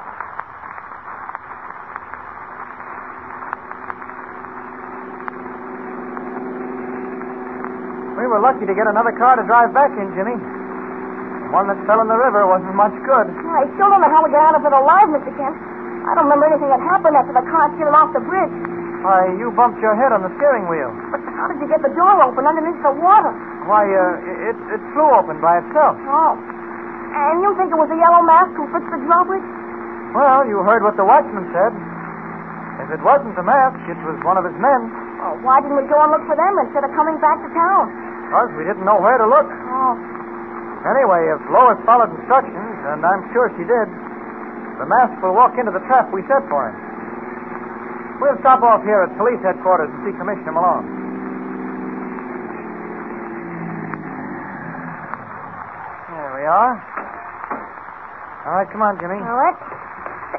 Isn't that the commissioner coming out? Huh? What? Yes, you're right. Uh, Commissioner Malone. Yes. Well, what are you doing here? I thought you followed Miss Lane and those men. Why, we did, Commissioner, until they stopped us by leaving a drawbridge open. Jimmy and I came close to having a serious accident. Ed, you can tell me about it later. Miss Lane called. I I don't know how she managed to get to a phone, but she did. Now, We're on our way to the Parkway Tower Field right now. Is uh, everything all right? So she said. Evidently, the mask fell for her story. Good. He's going to the field to pick up the suitcase full of jewels? Yep. She'll be with it. Ah, it's working out just as we planned it. All right, uh, Jimmy and I'll follow you, Commissioner. No, no, you come along with me. Plenty of room in my car. But, Kent. Yes? Don't you think the boy would be better off remaining behind? You mean?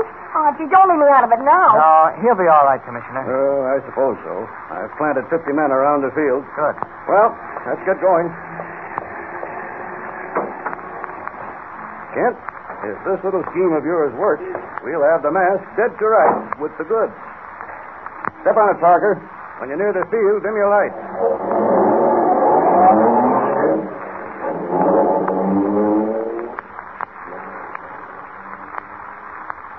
Crouched in the darkness, Kent, Commissioner Malone, and Jimmy Olsen wait for the yellow mask to walk into the trap.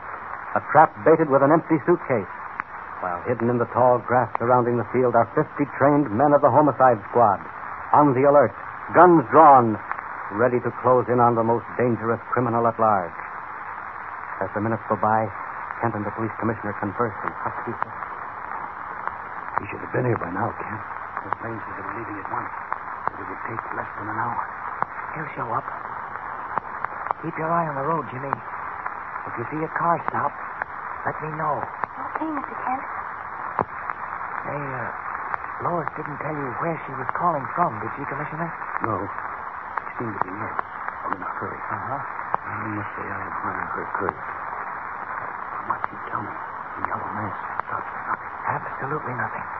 He's half mad, drunk with lust for power. Mr. Kent, I hear a car. That's a plane. See it in the east? And just make out its wing lights. Uh, Probably a transport coming into the airfield. No, it hasn't enough wing spread for a transport.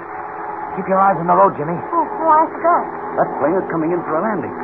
Looks like a private job. I hope he doesn't think he can land in this field. No, no, he'll level off and slide into the airport. He's got his searchlights on now. He's not going into the airport. He's diving straight at us. No, Kent. He can't be. He is. Look out! Look out! He's coming right at us.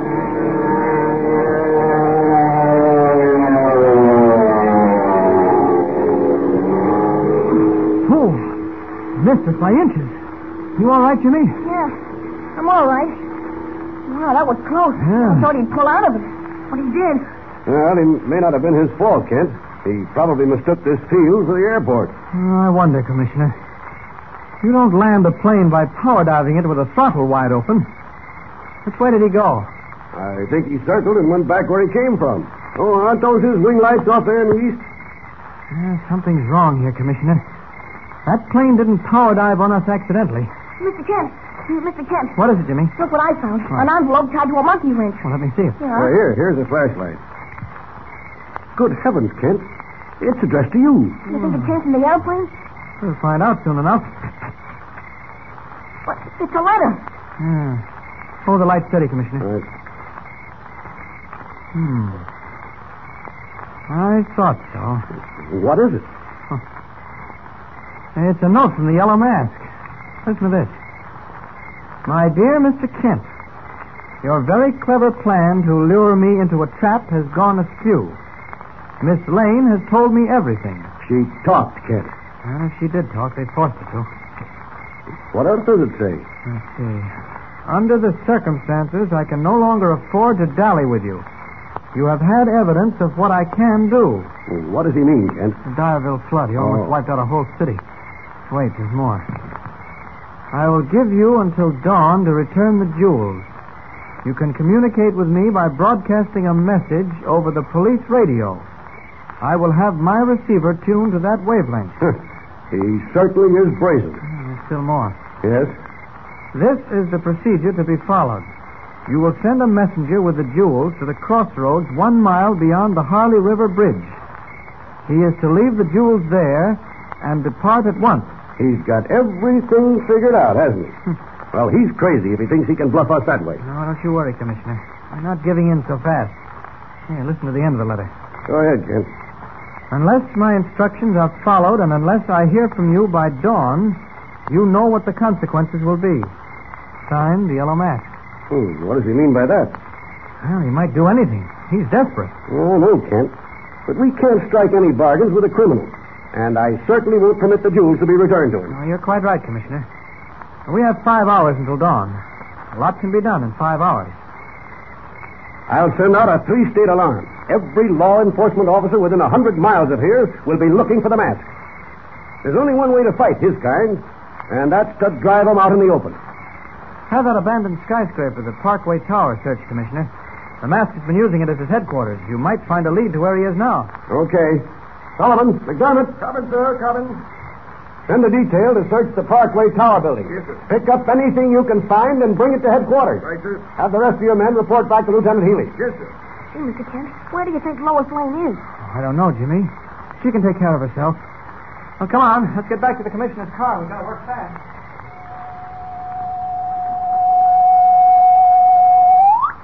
Calling all cars. Calling all cars.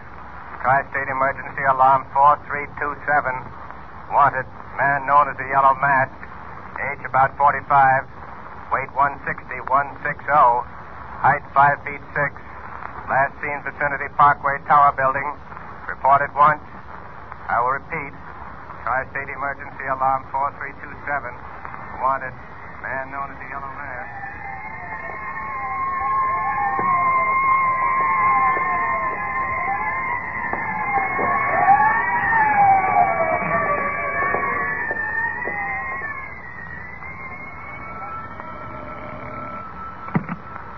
Commissioner's office. Yeah. All right. Bring him in. They've got another one, Kent. What does that make, ten? No, 11. I've been counting them. You should be asleep, Jimmy. Golly, now with all this going on. Get in here, Pete. Ah, Get in here. Get in here. Ah, I ain't done nothing. What do you want with me? I ain't done nothing. Well, Kent, No, he's not the Yellow Mask. take him away, Kelly. Okay, Chief. Grant. Take it easy, pal. Take it easy. Well, it's four o'clock, Kent. Only two hours to go. Squad cars have covered every inch of the city. I'm at the end of my rope. You're tired, Commissioner. Why don't you stretch out on the couch in the next office? We'll call you if anything breaks. Well, maybe I should. My head is pounding. Well, don't forget to call me if something happens. Sure thing. You're worried, Mr. Kent, aren't you? Uh-huh. I, I say you're worried, aren't you? Uh, frankly, Jimmy, I am. You should have heard from Lois by this time. Oh, maybe she can't call. Maybe there isn't a phone. Yeah, maybe. You know, Mr. Kemp, I often wonder why there have to be people like the yellow mask in the world. Why can't everyone be honest and decent? Most everyone is, Jimmy. There are just a few people who think they can get away with being dishonest, but they can't. Sooner or later, the law catches up with them. Now, I'll take it. Hello? Uh, no, Commissioner Malone is resting. Can I take the message? Uh, this is Clark Kent. Yes? I see. Thank you. Good news, Mr. Kent? No, Jimmy, no news. Oh, how much more time have we? Max said if he didn't hear from us by dawn, something would happen. Jimmy, we started this, and we've got to finish it. We'll have to take a desperate chance. What do you mean? Unless we discover where the mask is hiding out, we're up against a blank wall. We could sit here until doomsday without accomplishing anything. Yeah, that's right. The only possible way to track him down, the only way I can think of, is to do as he says. You mean return the jewels? Leave them at the crossroads like he said in the message? Yes, we've got to find out about Lois, and we've got to lay our hands on the mask. And Commissioner Malone let you take the jewels. Well, we don't need the jewels, Jimmy. We can fill a suitcase with stones and leave it at the crossroads. But what will happen when the yellow mask discovers it's just stones? Well, he won't have time for that. You see, we'll be hiding in the woods near the crossroads. When the mask, or whoever he sends to pick up the suitcase, arrives on the scene, we'll hop on him. Well, how does it sound? Okay, if he falls for it. Well, there's no harm trying. We'll broadcast a message to the mask over the police radio, just as he instructed us to do. And then we'll drive to the crossroads, leave the suitcase, drive off down the road, and then sneak back on foot through the woods. We better take plenty of cops along. Oh, no, no, that would spoil it. Fewer the better. In fact, I was thinking of tackling it alone. And leave me out? Nothing doing. I'm going along. I want to see the mask captured. And I guess we'd better include Commissioner Malone. Now, you wake him up and tell him what we're planning while I arrange for the broadcast of the mask. I'll meet you in the hall. Take it snappy.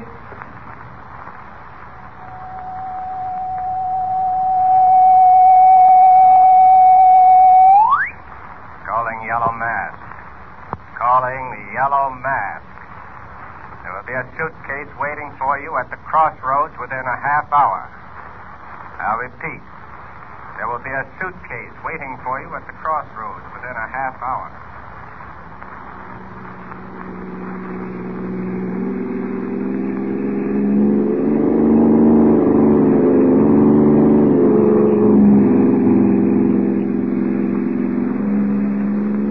We'll be at the crossroads in a few minutes. You two had better duck down while I plant the suitcase. Someone may be watching. I don't like this business, Kent. You should have let me bring some men along. Don't you worry, Commissioner. If they show up, we can handle them. You all right, Jimmy? Oh, sure. We almost there? Yes, it's right up ahead. All right, duck down and keep quiet. Here we are. I'll make a U-turn. There we are. I'll be right back. You keep low.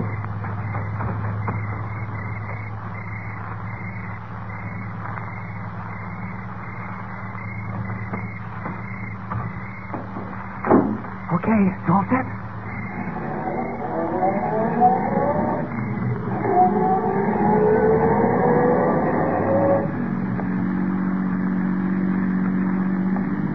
There. You can sit up now. Where'd you put the suitcase, Mr. Kent? On a tree stump. They can't miss it. Well, what if it's gone before we get back? Well, that's a chance we have to take. Yeah, this looks like as good a place to park as any. I'll drive the car off the road.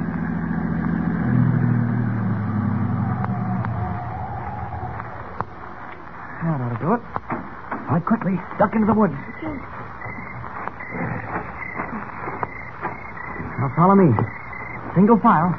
Make as little noise as possible. If anyone had told me I'd be doing this at four o'clock in the morning, I'd have called them crazy. It may not be so crazy, Commissioner. Not if we catch the yellow mask. Wait.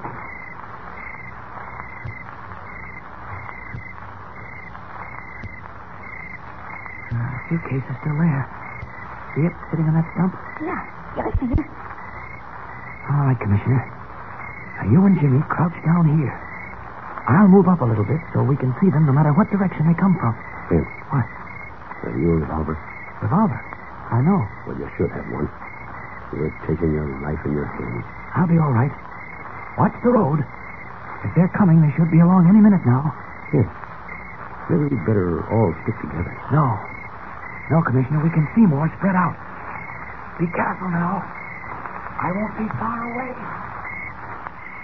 message that we got over the air said that the suitcase would be at the crossroads within a half hour. You understand what you're to do, Lefty? Yeah, yeah. I park the car in the cutout, hike through the woods, and come up behind the road. That's right. But be careful.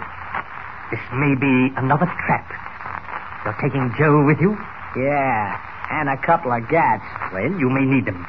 Hey, where's that reporter, Dane? In the next room, resting. You know, I don't like getting mixed up with Danes in this racket. They're poison. When are you getting rid of her? That, Lefty, is my business. All right, all right. I was just asking. You and Joe had better get going and don't make any mistakes this time. Well, I didn't make no mistake last time. Well, we won't go into that now. Wait a minute. Something just occurred to me. In order to be on the safe side, I think that you had better. What? She may be awake in the next room. I don't want her to hear me. I'll go out to the car with you. Now, as I was saying, Lefty, in order to be on the safe side, what I think that you had better do is this.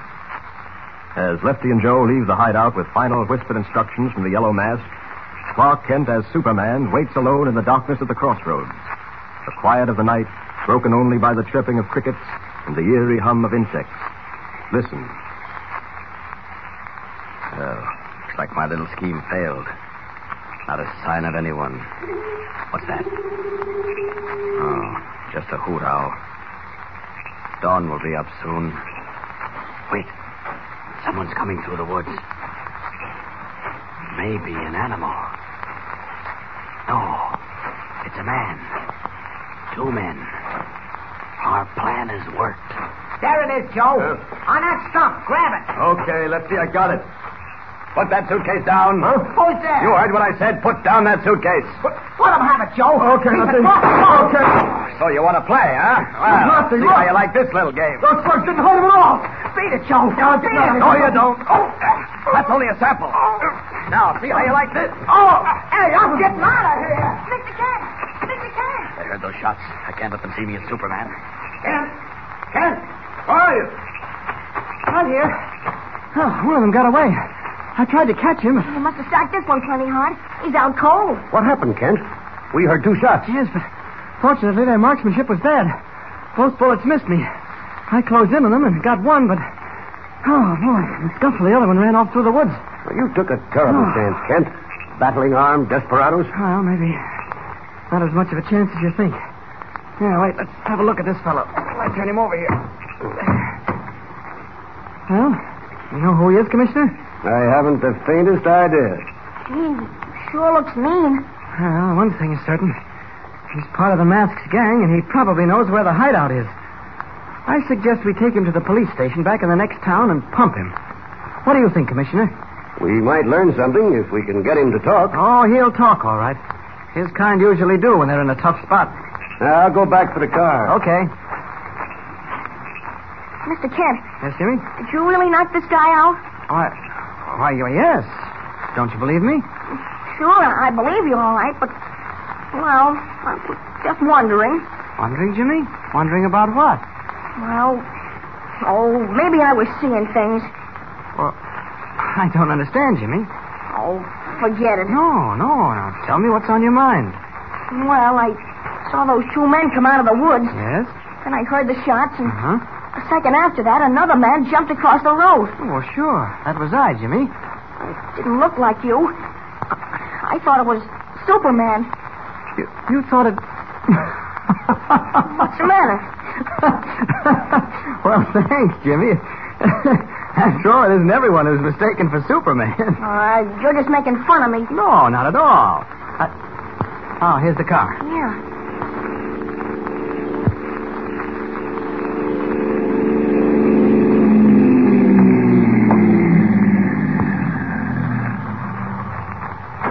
Okay, Commissioner. Come on over here and grab his feet, will you? All right. We'll dump him in the back. Say, Mr. Kent, the suitcase is still here. They didn't get it. Uh, Bring it along, Jimmy. Okay. Careful, Commissioner. Ah, that does it. All right, hop in, Jimmy. Right. Say, do you think he'll tell us where the mask is hiding out, Mr. Kent? He's got to tell us, Jimmy. It's our only chance.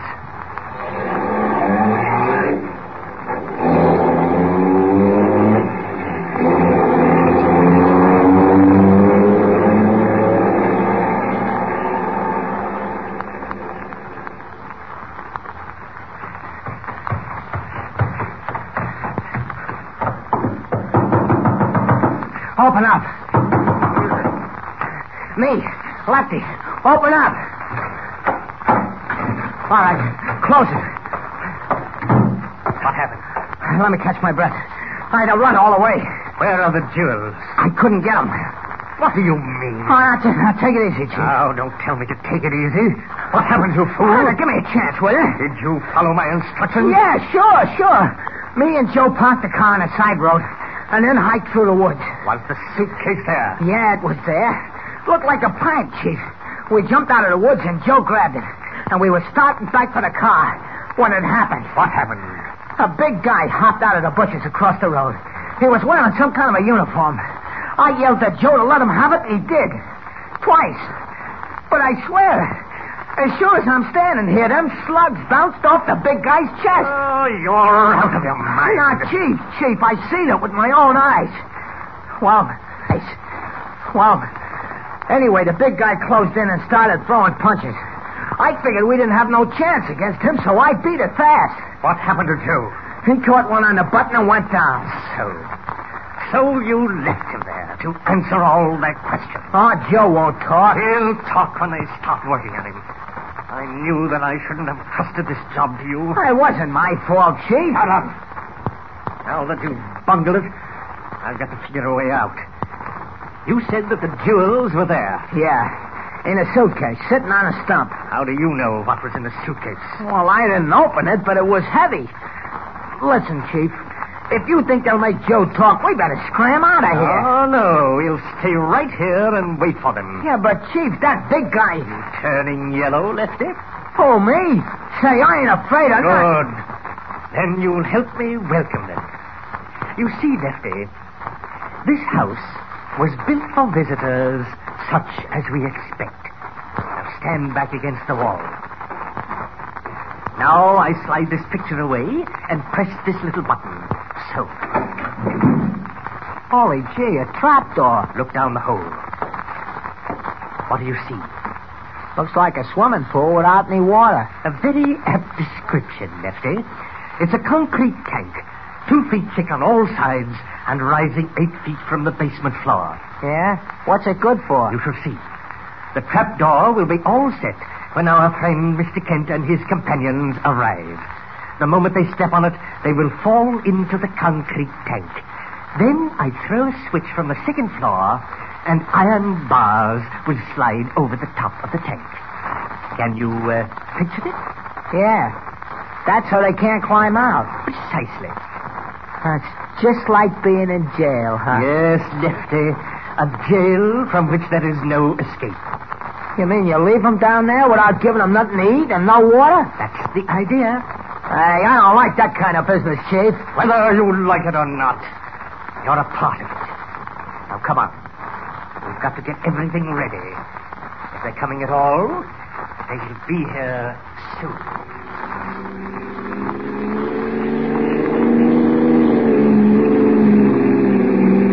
I hope we're not too late, Commissioner.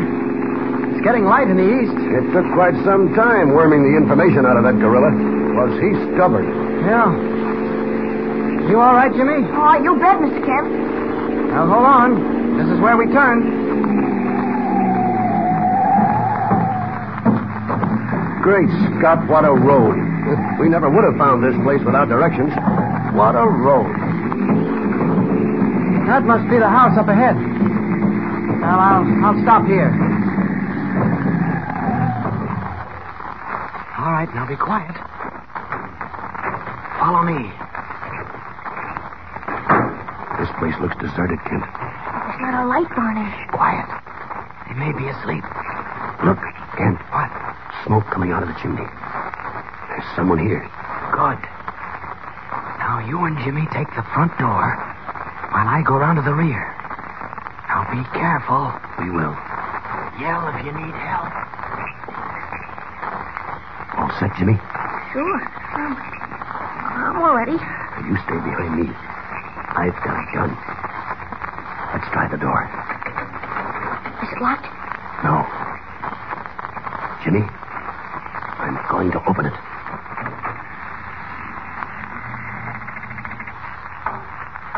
I don't understand how the mask happened to leave this door open. Either we're lucky or we're walking into something. Maybe we better wait for Mr. Kent before going in. I don't think that's necessary. Stick close, but stay behind me. All right. I may have to use this gun. In case I do, drop flat on your stomach. Okay. All right, let's go. Wait a minute. Wait a minute. What's that noise? It must be Mr. Kent getting in through the back way. Kent. Kent, Can't hear you. that door must lead to the rear of the house. Come on, Jimmy. Okay.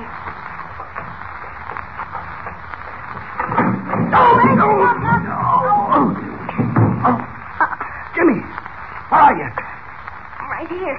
Oh, What happened? We stepped on a trap door and fell through. Yeah, but where are we? Oh, I can't tell. It's Uh, pitch black. Here, here's some matches. Light one of them. All right. There. It's a concrete tank. Built right up under the trap door. Yeah, but it's open at the top. Hey, look. Closed now. With iron bars. This was all planned, Jimmy. And we walked into it. Oh. Were you hurt, Commissioner? Oh. My ankle. Hmm, I think it's broken. Strike another match. Okay. Oh. Which ankle? The right one. Yeah. It's either broken or badly strained. Oh. It's beginning to swell. How are we going to get out of here? I don't know, Jimmy. Unless Kent can help us. He must have heard that trap door fall. Try calling him. All right. Mr. Kent! Mr. Kent! Where are you, Jimmy? He hears me. Yes, but he had better not hear you again. Keep quiet. Where's that voice coming from? I don't know, but it sounds like the yellow mask. Shout, Jimmy. Shout for Kent. Mr. Kent! We're under the trap door down in the cellar! I warn you, one more word and you'll never speak again. Stop, Jimmy. Jimmy, where are you? Don't answer him. We won't. But how can we let Mr. Kent know where we are? That man is a maniac, Jimmy. He may murder us in this dungeon. Jimmy, answer me. Where are you? Don't, Jimmy. uh, Don't. You'll only lead Kent to the trapdoor. And then we'll all be down here.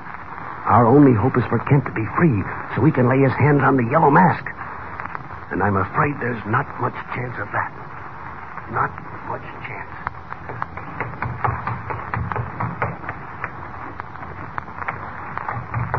Jimmy! Commissioner Malone, where are you? I'm sure that was Jimmy's voice I heard. Seemed to be muffled. Maybe he's upstairs. Jimmy! Welcome to my abode, Mr. Kent. The mask. Yes. I believe that we have met before under different circumstances. Where's Miss Lane? Miss Lane is well and safe. So are the police commissioner and your young friend Jimmy. But they will remain safe only as long as you obey my orders. One false move on your part will seal their doom. Where are they? Never mind that now. More importantly, where are the jewels? I've put up with enough of your madness. Tell me where those people are hidden, or I'll. Stand back, Kent. You see, I am unarmed, but others are watching you. Stand back unless you want to murder your friends. You can't bluff me. This isn't a bluff, Kent. Lay one finger on me and you will suffer. You think that I'm fool enough to face you this way without protection? And my protection is the lives of your friends. All right. What do you want? Ah, that's better. You know what I want. The jewels that I worked so hard to get. The jewels that you and that Lorimer girl took from me. Where are they? I have them. But this time I want more than your word, which I've found to be worthless.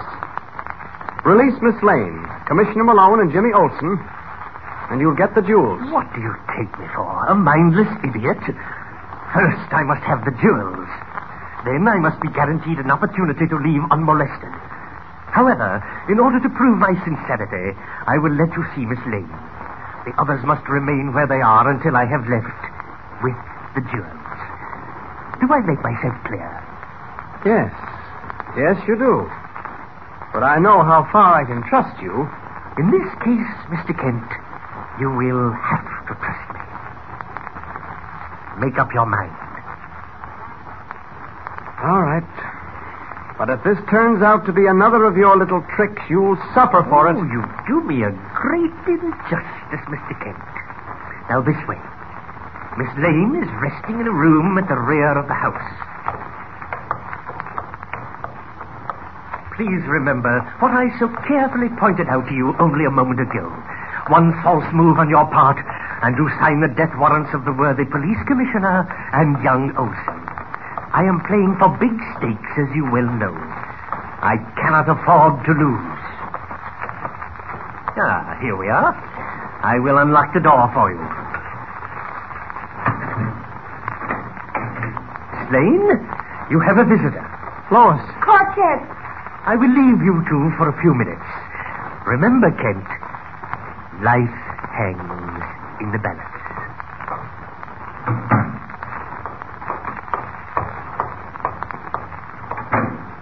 Lefty. Yeah? Listen closely. Make no mistakes. I think I have Kent where I want him. Who Oh, is Kent? The newspaper reporter responsible for my having lost the jewels. What difference does it make? You're being paid to take orders, not ask questions. All right, okay. Now pay close attention. I think that I can get the jewels if I promise to release Miss Lane, the police commissioner, and the boy. You're gonna let him go? Don't be a fool. The testimony of any one of them would send me to the chair. I must never leave this house alive. Well, how you gonna work it? Very simply. When Kent returns with the jewels, I will somehow manage to maneuver him and Miss Lane to the trap door in the front room. Once I have all four of them down in the concrete tank, the rest will be easy. Well, Oh, I told you that business don't sit right with me, Chief. Well, isn't that too bad? You'll have to get over your squeamishness, Lefty. Now, don't forget, you're mixed up in this just as much as I am. Death in the electric chair isn't very pleasant.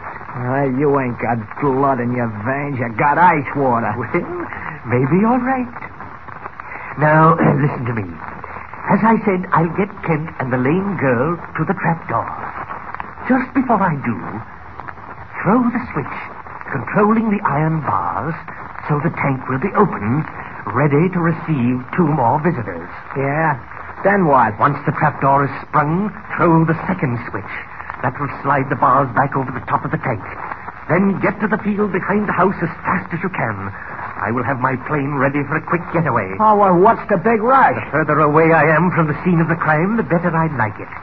Now, is it all straight in your mind? Yeah, I guess so. First, I throw switch number one. That slides the iron bars back. Then I throw switch number two. That shoves the bars back over the tank. Correct. Keep your wits about you. If we fail this time, we're through. If we succeed, there are millions in it.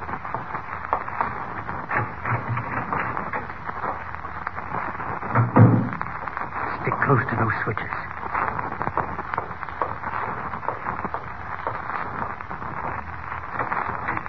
Are you ready, Mr. Kent? Miss Lane has been telling me how courteous you were to her. He's a fiend, a madman. Oh, I'm quite certain that Miss Lane is exaggerating. However, one thing has nothing to do with another. You see, she has not been harmed. It is as much as you can expect under the circumstances. Now, about the jewels. They're in the car, parked on the road leading to this house. I don't believe you. You can see for yourself. We brought them along just in case we ran into anything like this. Lying won't do you any good, Kent. I'm not lying. All right, we shall see. You and Miss Lane will accompany me to the car. This way, please. Follow me. Are the jewels really in the car? No, but I want to get him alone. Hurry, Kent. I have no time to waste. We're coming.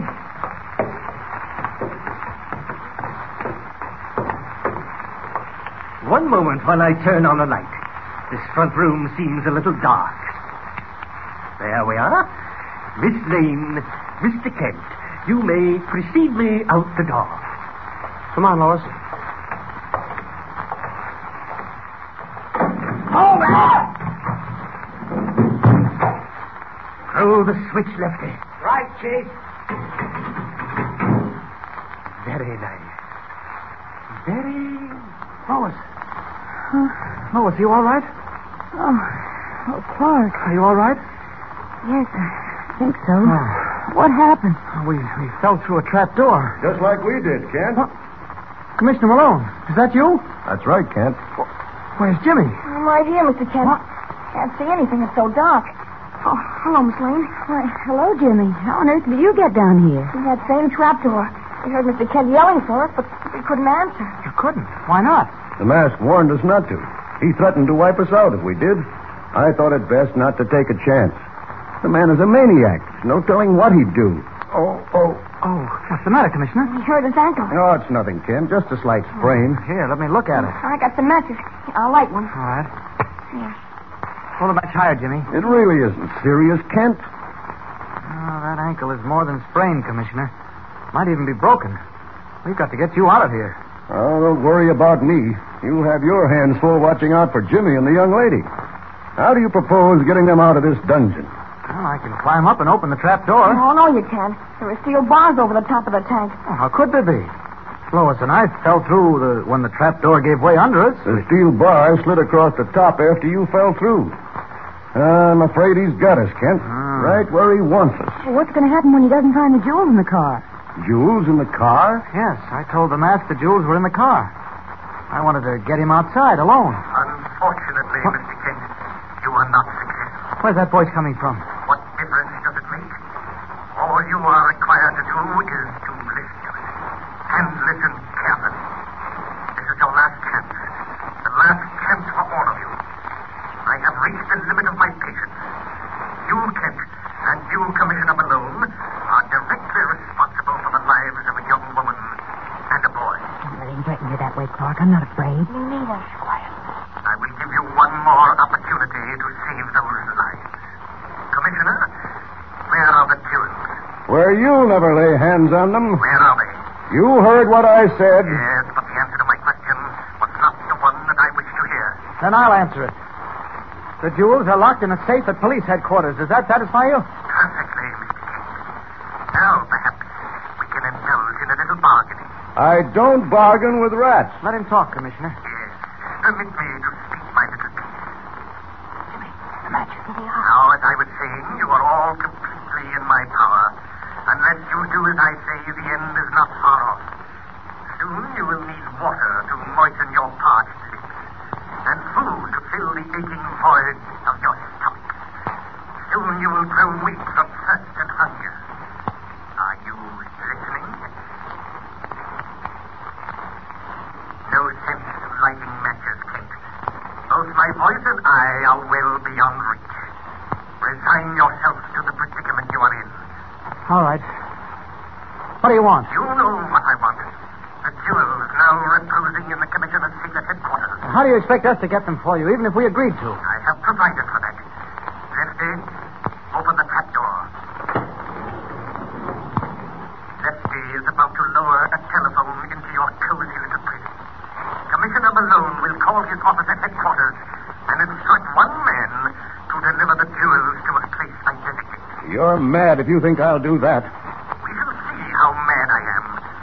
Lower the phone, Lefty. There it is, Kent. Dangling in front of you. I will give the commissioner 60 seconds to make up his mind. Remember, just 60. You can make it 60 hours for all the good it'll Oh, do. Don't lose your head, Commissioner. Got to think this thing out. It doesn't take any thinking, Kent.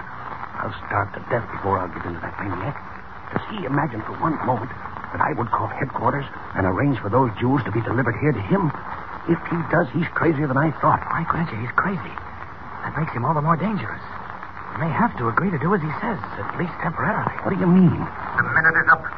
Have you made up your mind, Commissioner? Yes, and it hasn't changed. You refuse to call your office and have the jewels delivered to me?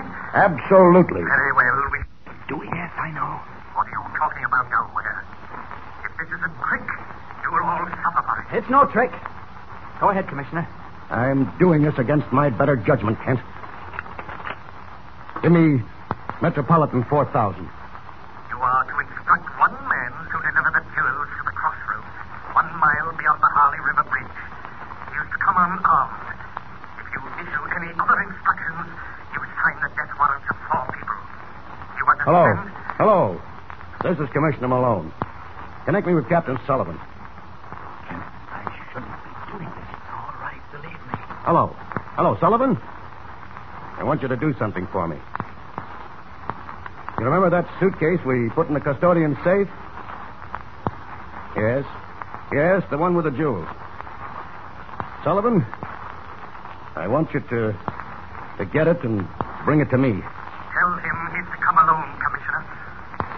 You're you're to come alone, Sullivan. And unarmed. Don't carry a gun, Sullivan. Oh, never mind why. Do as I tell you. Now listen while I give you your directions.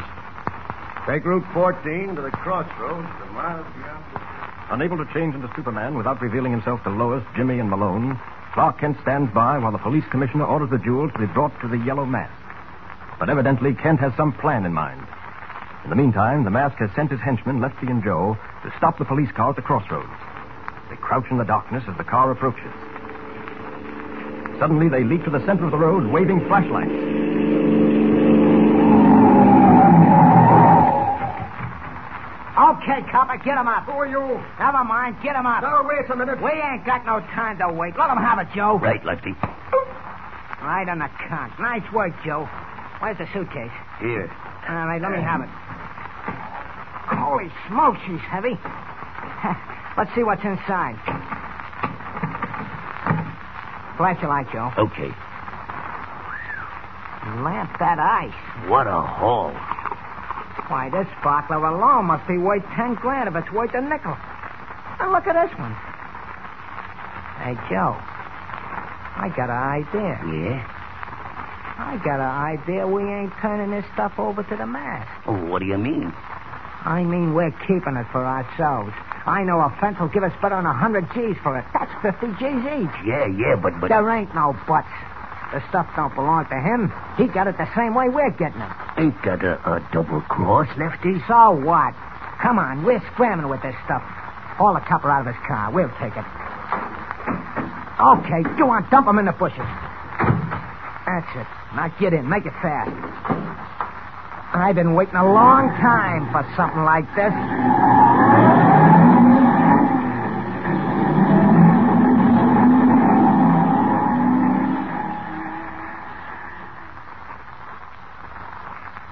Well, I may be stupid, Kent, but I still don't understand why you forced me to make that call to headquarters and have Sullivan bring the jewels. What do you expect to accomplish? Keep your voice down, Commissioner. The mask probably has a dictograph planted somewhere in this concrete tank. Anyway, Lois and Jimmy have dozed off. Sheer exhaustion. Well, I'm not a bit surprised. No, neither am I. Kent, these last few days have been a nightmare. And then to have it end up with all four of us imprisoned in this tank with no hope of escape. I wouldn't say that. You mean you think the mask will release us once he gets the jewels? Don't be a fool, Kent. I know his kind. I've dealt with him for 30 years. No, I don't expect him to release us. Then why? Why did you insist that I obey his orders and have the jewels presented to him on a silver platter? Because the only way we'll ever convict him is to catch him with the goods. But good heavens, man. How can we convict him if we can't even lay our hands on him? Kent, I believe you're out of your mind. Not quite, Commissioner. How long has it been since you made that call to headquarters? Over an hour. Uh-huh. Captain Sullivan should be at the crossroads by now. And then what? Our friend the mask will be in for a little surprise. Why don't you try to get some sleep, Commissioner? Sleep? Yes. With my ankle throbbing the way it is? Oh, that's right. I forgot about your ankle. Does it hurt much? Well, enough, Kent. Hey, hey, what do you mean by a surprise? I can't tell you now, Commissioner. That's what you've been saying all along. Don't you think I have a right to know what's going on? Be quiet. You're talking too loud. Jimmy's awake. Hey, where am I? What's happened? Everything's okay, Jimmy. Go on to sleep. This much I can tell you, Commissioner. And you'll have to trust me for the rest. Once Captain Sullivan delivers the jewels, the yellow mask is in for a surprise. The biggest surprise. warn you, Kent. If there has been any trickery, none of you will live to gloat over it. How could there be any trickery? You heard Commissioner Malone talk to Captain Sullivan at headquarters. He told him to bring the jewels just as you instructed. Yes, I heard that. But more than an hour has gone by since the telephone call was made. Where are the jewels? Sullivan may have been delayed, or maybe Oh. he's waiting at the crossroads now. I sent two of my men out to meet him. They haven't returned. That's not our business. We did as you said. Personally, I hope you never get the jewels. You're nothing but a thieving, half mad murderer. And if it's the last thing I do, I'm going to see you burn in the electric chair. Commissioner, please. Really? Lois and Jimmy are sleeping. Try not to wake them up. They need all the rest they can On get. the contrary, Commissioner Malone, I think I shall have the pleasure of seeing you burn. What does he mean? It's just an idle threat. The jewels will be here shortly. I hope so, for all your sake. I will return in five minutes. Keep your voice down, Commissioner. I'd give my right eye to get my hands around his neck for just ten seconds. Well, you still may have that opportunity. Kent, do you really think that we'll ever get out of here alive? Of course. Once the jewels arrive. Oh, yes. You mentioned something about a surprise for the mask once the jewels got here. What did you mean? You'll find out. Just have a little patience. And all the patience in the world will not reward Commissioner Malone.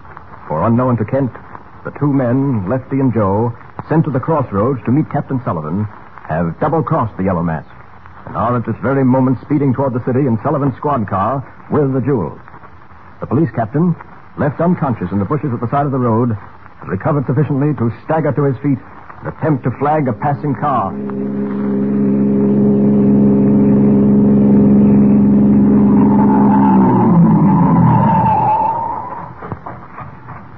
I'm.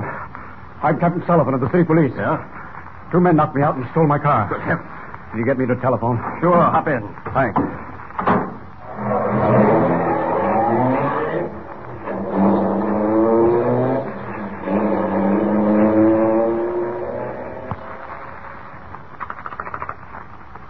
Hello. Hello, operator. There's an emergency. Get me police headquarters. Sergeant Henley. Hello, Henley. Now listen carefully. This is Captain Sullivan. That's right, listen. I'm at Cedar Falls. Two men held me up, knocked me out, and stole the squad car. Yes, yes, they got the jewels too. Sent out a general alarm. What? No, I couldn't see either of them. It was too dark. Too dark, I tell you. Now get that alarm out before they hit the city. Yes, that's where they were headed. Now don't waste any time, Henry. We've got to Hey, hey, take it easy, Lefty. You're doing 70. Sure, this cop's buggy can travel. Ah, you ain't nervous, Joe, are you? No. No, but if you blow a tire, we're cooked. Well, I gotta make time with all this hot ice in the car. Hey, listen. Turn the radio on. Get some swing music. That'll take your mind off getting killed. Oh, you can't get music on this kind of a radio. It's a short wave set for police orders. Well, turn it on anyway. Let's hear what the bull's got to say. I never thought I'd be driving a police buggy. Not in a million years. General Alarm 683W. Stop on site. Squad car number six. See, none but cops orders. Shut up. Squad car number six, license 58-32. Old man who was driving and his companion. Hey, what are you stopping for? He's talking about this car. Listen. I will repeat.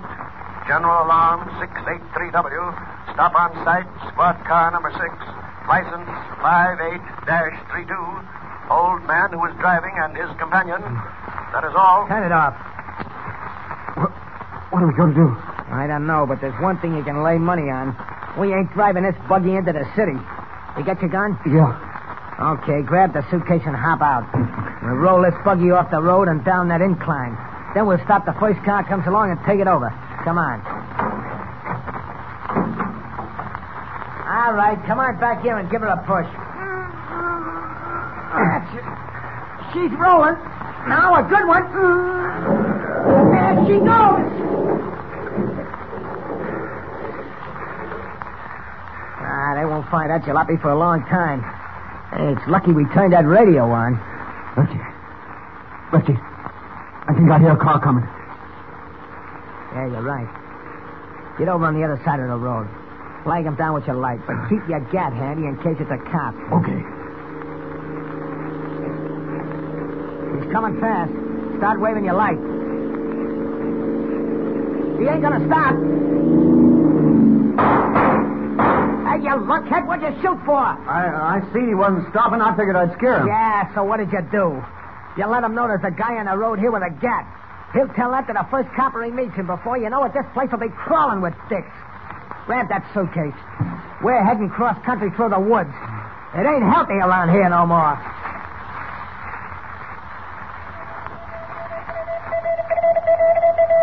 This is Bill Breen, your radio reporter. One of the greatest manhunts in the history of the state is now in progress. More than 150 hand-picked members of the police department are searching for two armed desperados who held up a police squad car, bludgeoned Captain Michael Sullivan into unconsciousness, and escaped in the car. Officials will neither confirm nor deny the report that a fortune in jewels was being transported by Captain Sullivan and was stolen with the car.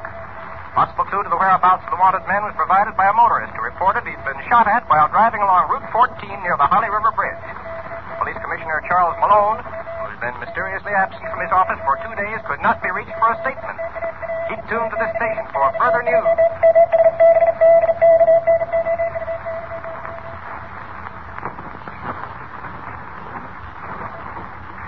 Sure was tough hiking through them woods, Lefty. Well, who told you to shoot at that car? Oh, you don't have to keep talking about it, do you? All right, all right. What's that light up ahead? Must be a farmhouse. Well, we gotta get a car and get one fast. Maybe the farmer's got a jalopy. Come on, we sneak up behind the house. You let a car stand in the yard. Yeah, tin can. What's the difference as long as it runs? There ain't no difference. Look and see if it's got a key in it. Oh, Okay. Well, maybe we gotta get the key. Give me your gun. I don't trust you no more. Uh-huh. Follow me. Wait a minute. Take a gander through the window.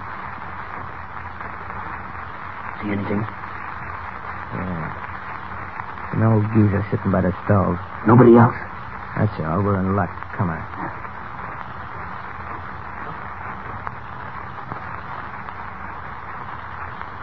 Okay. Open the door. All right, get your hands up, Pop. Where's the key to that jalopy you got standing out in the yard? Now listen, you, you.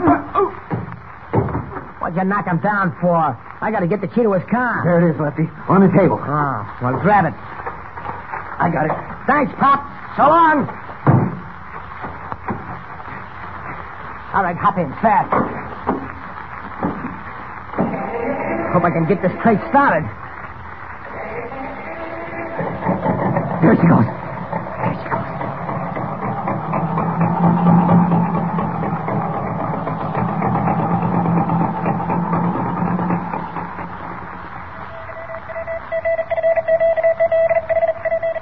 This is Bill Breen, your radio reporter. Police are closing in on the two desperados who early tonight stole a squad car rumored to have been carrying a fortune in jewels. Curtis W. Bailey, a farmer in Harley Falls, informed the authorities his 1933 car was stolen scarcely an hour ago by two armed men. He gave the police a description of the men, and their arrest is expected soon. Keep tuned to this station.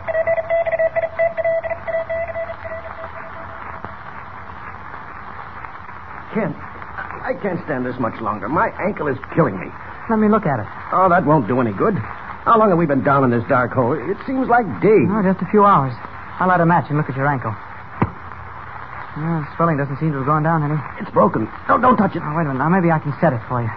Can't. Take it easy now. Don't. Wait a minute. Oh. Oh, it's a shame. Wait. That's a stroke of luck for us. Now, with Lois and Jimmy asleep, and alone out for a while, I can break through this concrete as Superman. This corner looks as good a place as any. What did the mask say? It was six feet thick. That shouldn't stop me. Here goes. Gotta take it easy. Don't want to wake Lois or Jimmy. Ah. Giving. There. That does it. A hole big enough to crawl Oh. Hmm. through. Oh. What's that?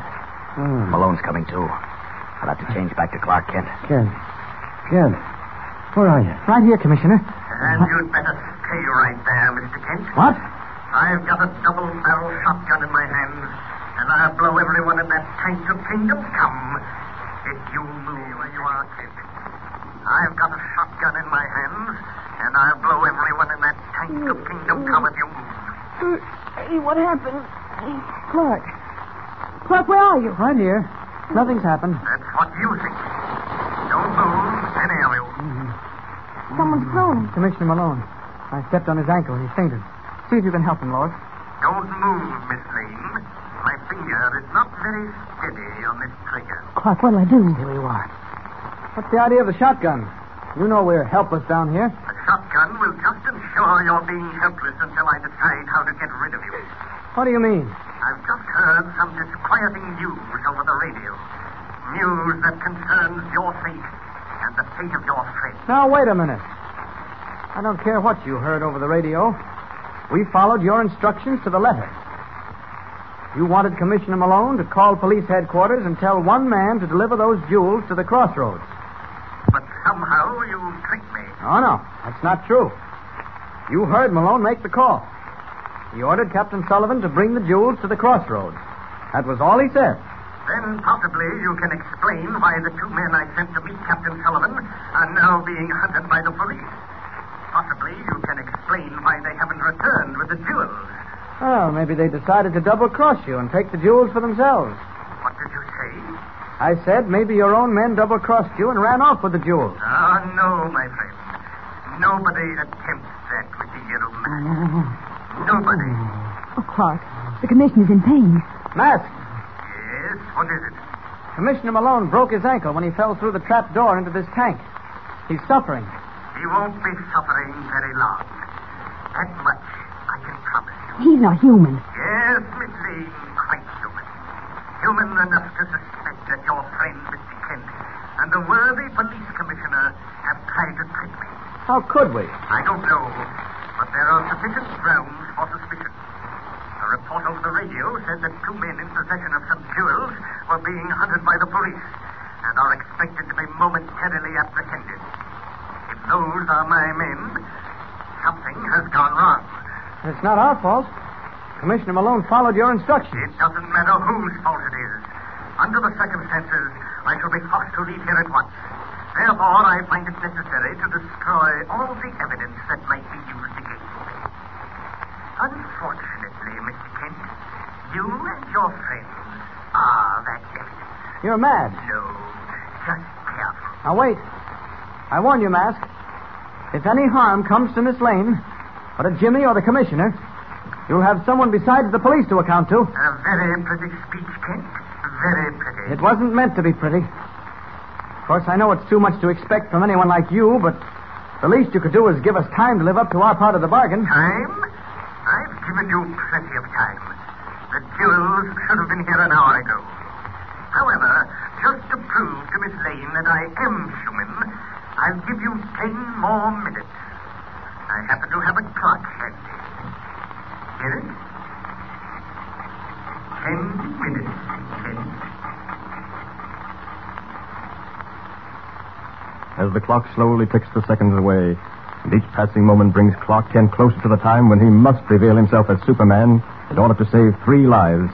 The mask's henchmen, Lefty and Joe, who, as we know, have double-crossed the mask and are fleeing with the jewels in an old stolen car, begin to lose their nerves. They hear the distant wail of police car sirens.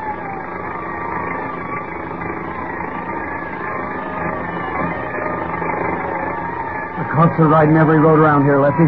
They'll nab us sure. Ah, shut up. I don't want to take no rap. They're right behind us.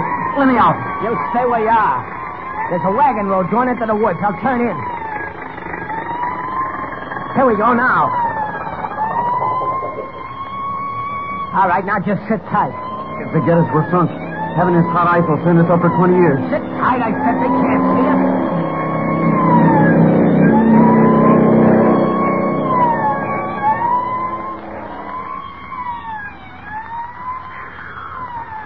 Oh, what a break. They went right by. Let's get rid of this car, Lefty. It ain't safe. We can leg it through the woods. And leave the jewels? Not me. I don't want no part of them. Oh, They're too hot. Ah, take it easy, Joe. We'd be mugs to let loose of the stuff now we got our hands on it. Let me think. It's too hot for me. Hey, look. Look, here's what we'll do. We'll take it back to the mask. He's got an airplane. We can make a quick getaway. Give these cops a slip. And then what? Well, if the mask don't pay off the way we think he ought to pay off, we settle with him. Hmm? What do you mean? You know what I mean. Oh. Come on, let's get going. I don't like the sound of them sirens. They give me the willies. All right, grab the suitcase. Okay. Now follow me.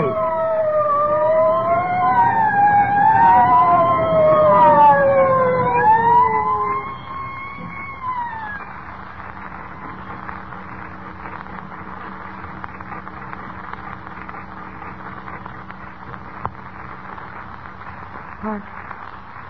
Yes, Lois? It doesn't look very good, does it? What do you mean? Well, ten minutes are almost up. Do you really think he'll do what he threatened? Get get rid of us? Don't you worry about that. Where's Jimmy? I'm right here, Mr. Kent. Here, take my hand. Right. That's the boy. Now listen to me. There's a hole in the side of this tank. A hole? How did it get there? Never mind that now.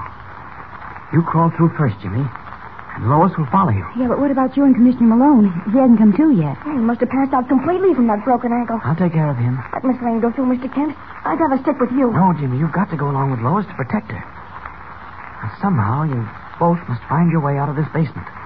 Be quiet and be careful. Chances are you'll find a flight of steps leading to the yard and back of the house. Hide there until I call you. No matter what you hear and no matter what happens. All right, now hurry. You first, Jimmy. Okay.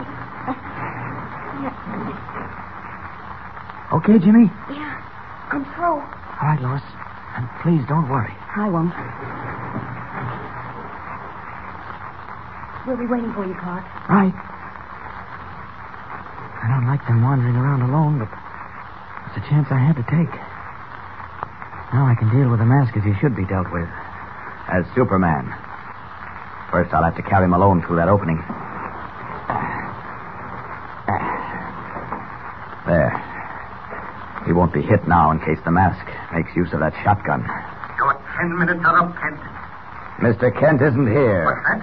I said Mr. Kent is gone. What, you trying to pull another one of your tricks on me? Oh, no, this time it won't work. This is the end. You're right, Mask. The end for you. Here I come, right through the iron bars covering the top of your tank. Up, up. No use shooting now. You're too late. Where are you? Oh, there you are, eh? Put that gun down. Hand back. Hand back, I say. You've given your last order, Mask. Now you're going to pay for everything. Who are you? What difference does that make? Give me that gun.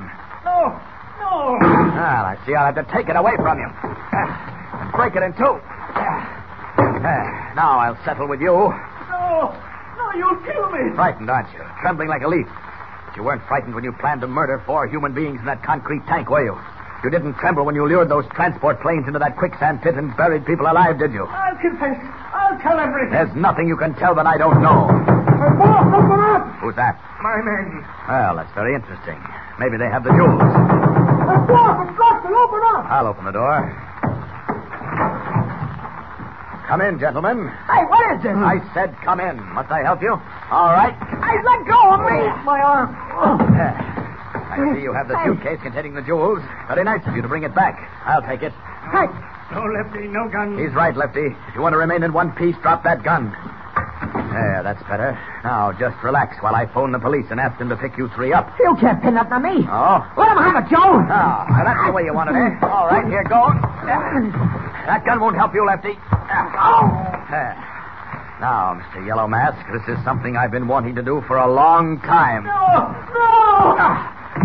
There. That should keep the three of them quiet for some time. It looks like Superman's work is over. Clark Kent can put the call in to the police. Operator, get me police headquarters. That's right, police headquarters.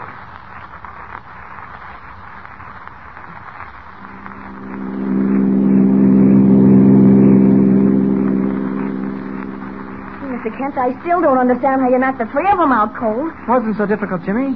You see, I grabbed Lefty's gun and used it as a club. I guess I was pretty lucky. Well, we were all lucky to get out alive. Yeah. I hope the commissioner's ankle's all right. They rushed him to a hospital. We'll have to do a lot of explaining to Mr. White when we get back. Oh, I forgot to tell you. I called him. He was worried about us, but he's glad we're all right.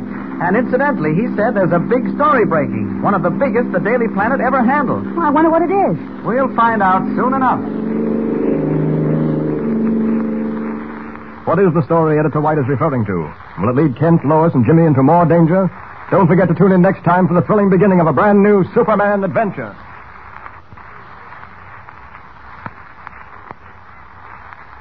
And remember, tune in the next thrilling installment of the transcription feature Superman. Up in the sky, look! It's a plane! It's a plane! It's Superman!